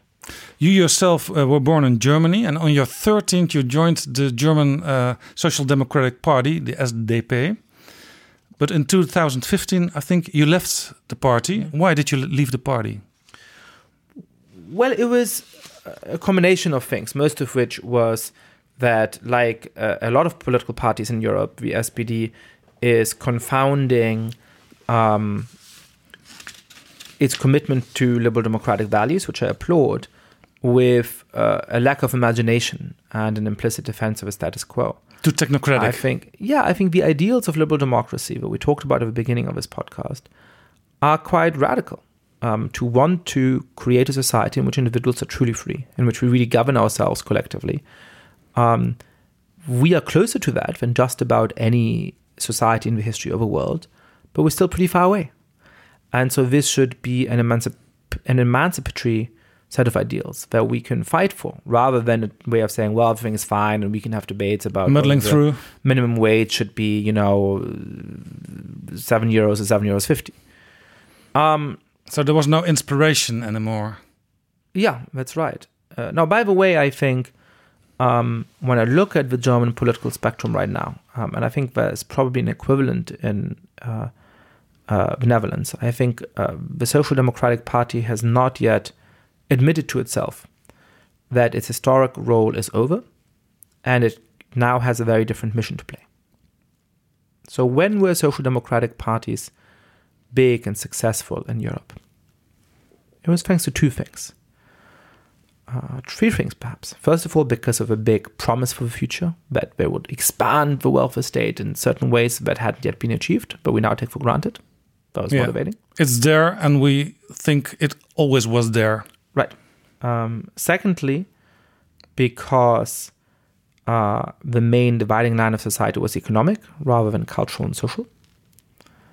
Uh, and that allowed social democratic parties to build a coalition between uh, upper middle class people in cities like Amsterdam and workers in a lot of industrial towns, like Rotterdam, for example. Um, and third, there was a biographical link. A lot of the teachers in Amsterdam had parents who might have been factory workers in Rotterdam. Um, those conditions aren't in place anymore. And so, as a result, social democratic parties are seeing each half of the electorate run away to the competition. One half is running away to Green parties, to parties like D66. Um, the other half is running away to the populists. Yes, sure. Um, so, what should social democratic parties be doing right now? Well, at the moment, they're trying to somehow keep the balance and we're, they're losing on both counts. Yeah, the question is how to uh, bring all those people together again. No, that's exactly the wrong question. You will never bring those people together again. And by the way, it's fine if some of those people end up with the Green Party or with D66. Those parties aren't deeply inimical to social democratic ideals. Yeah, So what? So what could the social democratic party, parties actually do in order to help stabilize our democracies and make sure that populists don't take over?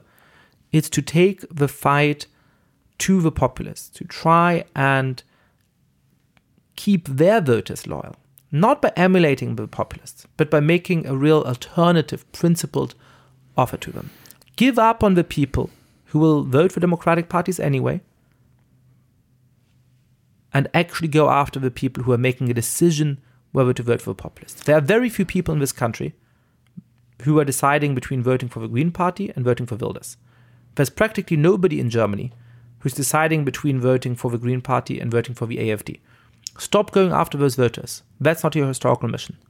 If social democracy cares about rescuing liberal democracy, as it courageously did in the 20s and 30s, it should be offering a real alternatives to the kind of working people whose parents were loyal voters for the SPD, for the Social Democrats, and trying to make sure that they don't go after the populists. That's not going to be a glamorous task.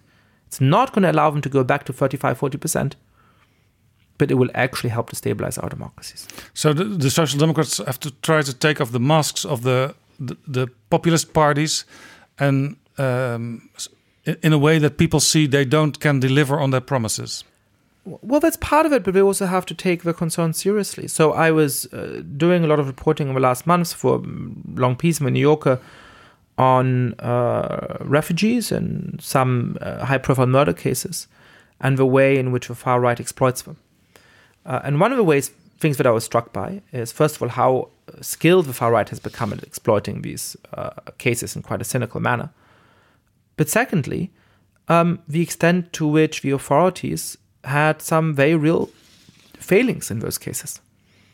The ways in which, um, you know, uh, one of the refugees who ended up murdering a young German girl had committed uh, uh, a series of crimes. He had spat at a policewoman, he had robbed a man at gunpoint, he had raped an 11 year old girl. And the police didn't do anything, didn't identify him. Uh, they knew there was four suspects in the rape case. They didn't interview any of those suspects. Um, well, that makes it easy for the populists Yeah. to exploit it. And you can have a hard nosed policy about those kinds of things that will reassure a, a, a worried proletariat in industrial towns. without starting to emulate the populists, without saying we should ban the Quran, without starting to have xenophobic rhetoric. You can actually say, we live in these towns, we know the reality in those towns, and we're going to be the first people to point out when there's problems and actually fight to resolve them. Show the people that you are one of them. Yeah, that, that you, you actually understand them. understand their concerns and that you have solutions for them that don't require us uh, giving up on our most fundamental values. Yeah. This talk will be in uh, episode number 23 of my podcast. Ah, very good. In episode number 9, a former ideologue of the Dutch Social Democratic Party, the P van de A, uh, Joop van den Berg, he says, when this party isn't able anymore to bring together the working class and the intellectual elite, then she loses the right to exist. But if I understand you in a right way, that's old-fashioned thinking. Yeah, I mean, well, I mean, uh, clearly he's made his choice. He would prefer to stop existing than to actually make a contribution to our very real political crisis. So have fun with that. You were born in, in Germany. You became an American citizen in 2017. Why did you do that? Uh, for a number of reasons. I, I've been living reasons? in partially. I've been living in the United States for a long time, and um, there's all kinds of practical benefits of being a citizen. Um, uh, But but you but you started to to become American after the election of Donald Trump. Well, I uh, yes and no. I mean, I had decided to become a citizen earlier, and I actually put in the application earlier. It's true that I was inaugurated as a citizen uh, once Trump had taken office, and so there was a political element to that. Uh, one of the there's a beautiful uh, citizenship ceremony, which is a, a, perfect example of inclusive patriotism in action. Um, We we introduced a little bit a few years ago in Holland too. Yeah, and I think that's that's very positive. It gives people a sense of pride in their citizenship, and it celebrates their diversity while also celebrating them becoming one, them becoming part of the same political uh, tribe as it were. I think that's very important. E pluribus unum. Absolutely. Um, now, uh, uh, one of the things you have to do is to swear to defend the Constitution against all enemies, foreign and domestic. Um, and it was uh, a a point of pride for me to swear that uh, briefly after the uh, election of Donald Trump. Um, and, and to be able in the fight for democratic values to speak of us and we rather than say you Americans should be doing this. And I think citizenship allows you to do that. Um, uh, and the third thing is that for all of the deep racial injustices in America's history and its ongoing uh, deep racial tensions, um, I think America is in certain respects closer to being a lived example of a multi-ethnic society than anywhere else, and so More than be Europe. part of that. Uh, yeah, in certain respects, I think so. In your book, Donald Trump is is one of those uh, autocratic politicians. Do you expect he will be he will he will he will be he will get reelected at the end of 2020? Probably not. His uh, approval ratings have been underwater since briefly after he uh, uh, moved into the White House. Um, he suffered a, a very serious defeat in 2018, which has been uh, misunderstood and underestimated in some European media outlets. Um, uh, Because of the so- House of Representatives?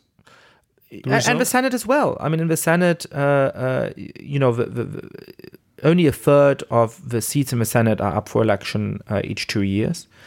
Um, and it so happened because uh, uh, the elections in 2012 had been a great success for Democrats, that they held a few Senate seats in deeply Republican territory.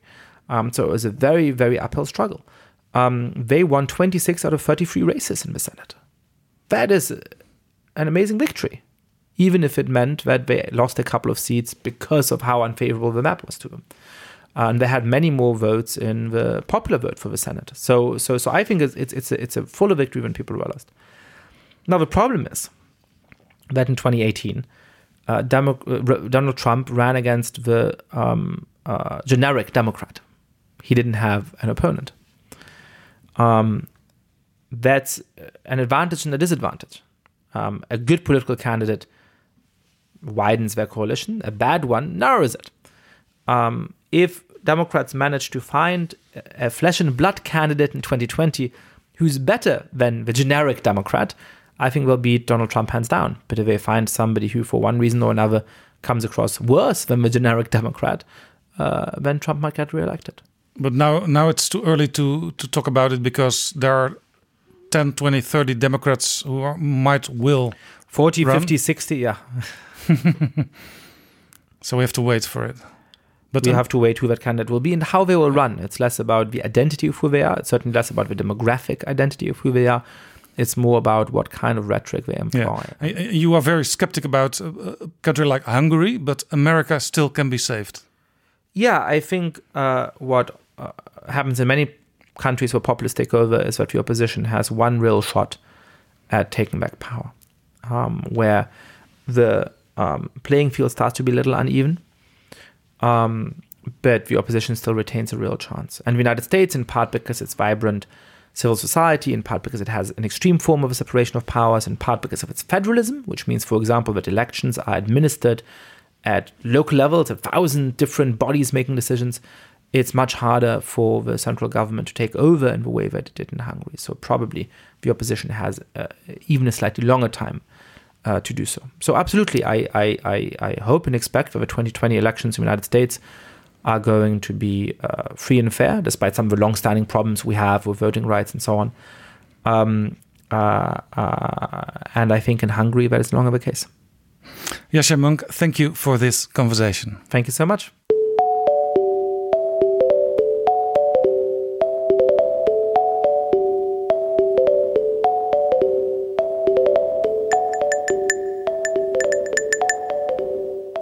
Zo, dit was aflevering 23 van Betrouwbare Bronnen. Als je het interessant vond, vertel het dan op Twitter of op de Facebookpagina van Betrouwbare Bronnen. Deze week vroeg iemand me of de podcast ook op Spotify te beluisteren is. Ja hoor, ook daar zitten we. Dankjewel voor het luisteren. Fijn dat je er weer bij was. Tot ziens ergens in het land, misschien op een politieke bijeenkomst of gewoon weer in de volgende aflevering van Betrouwbare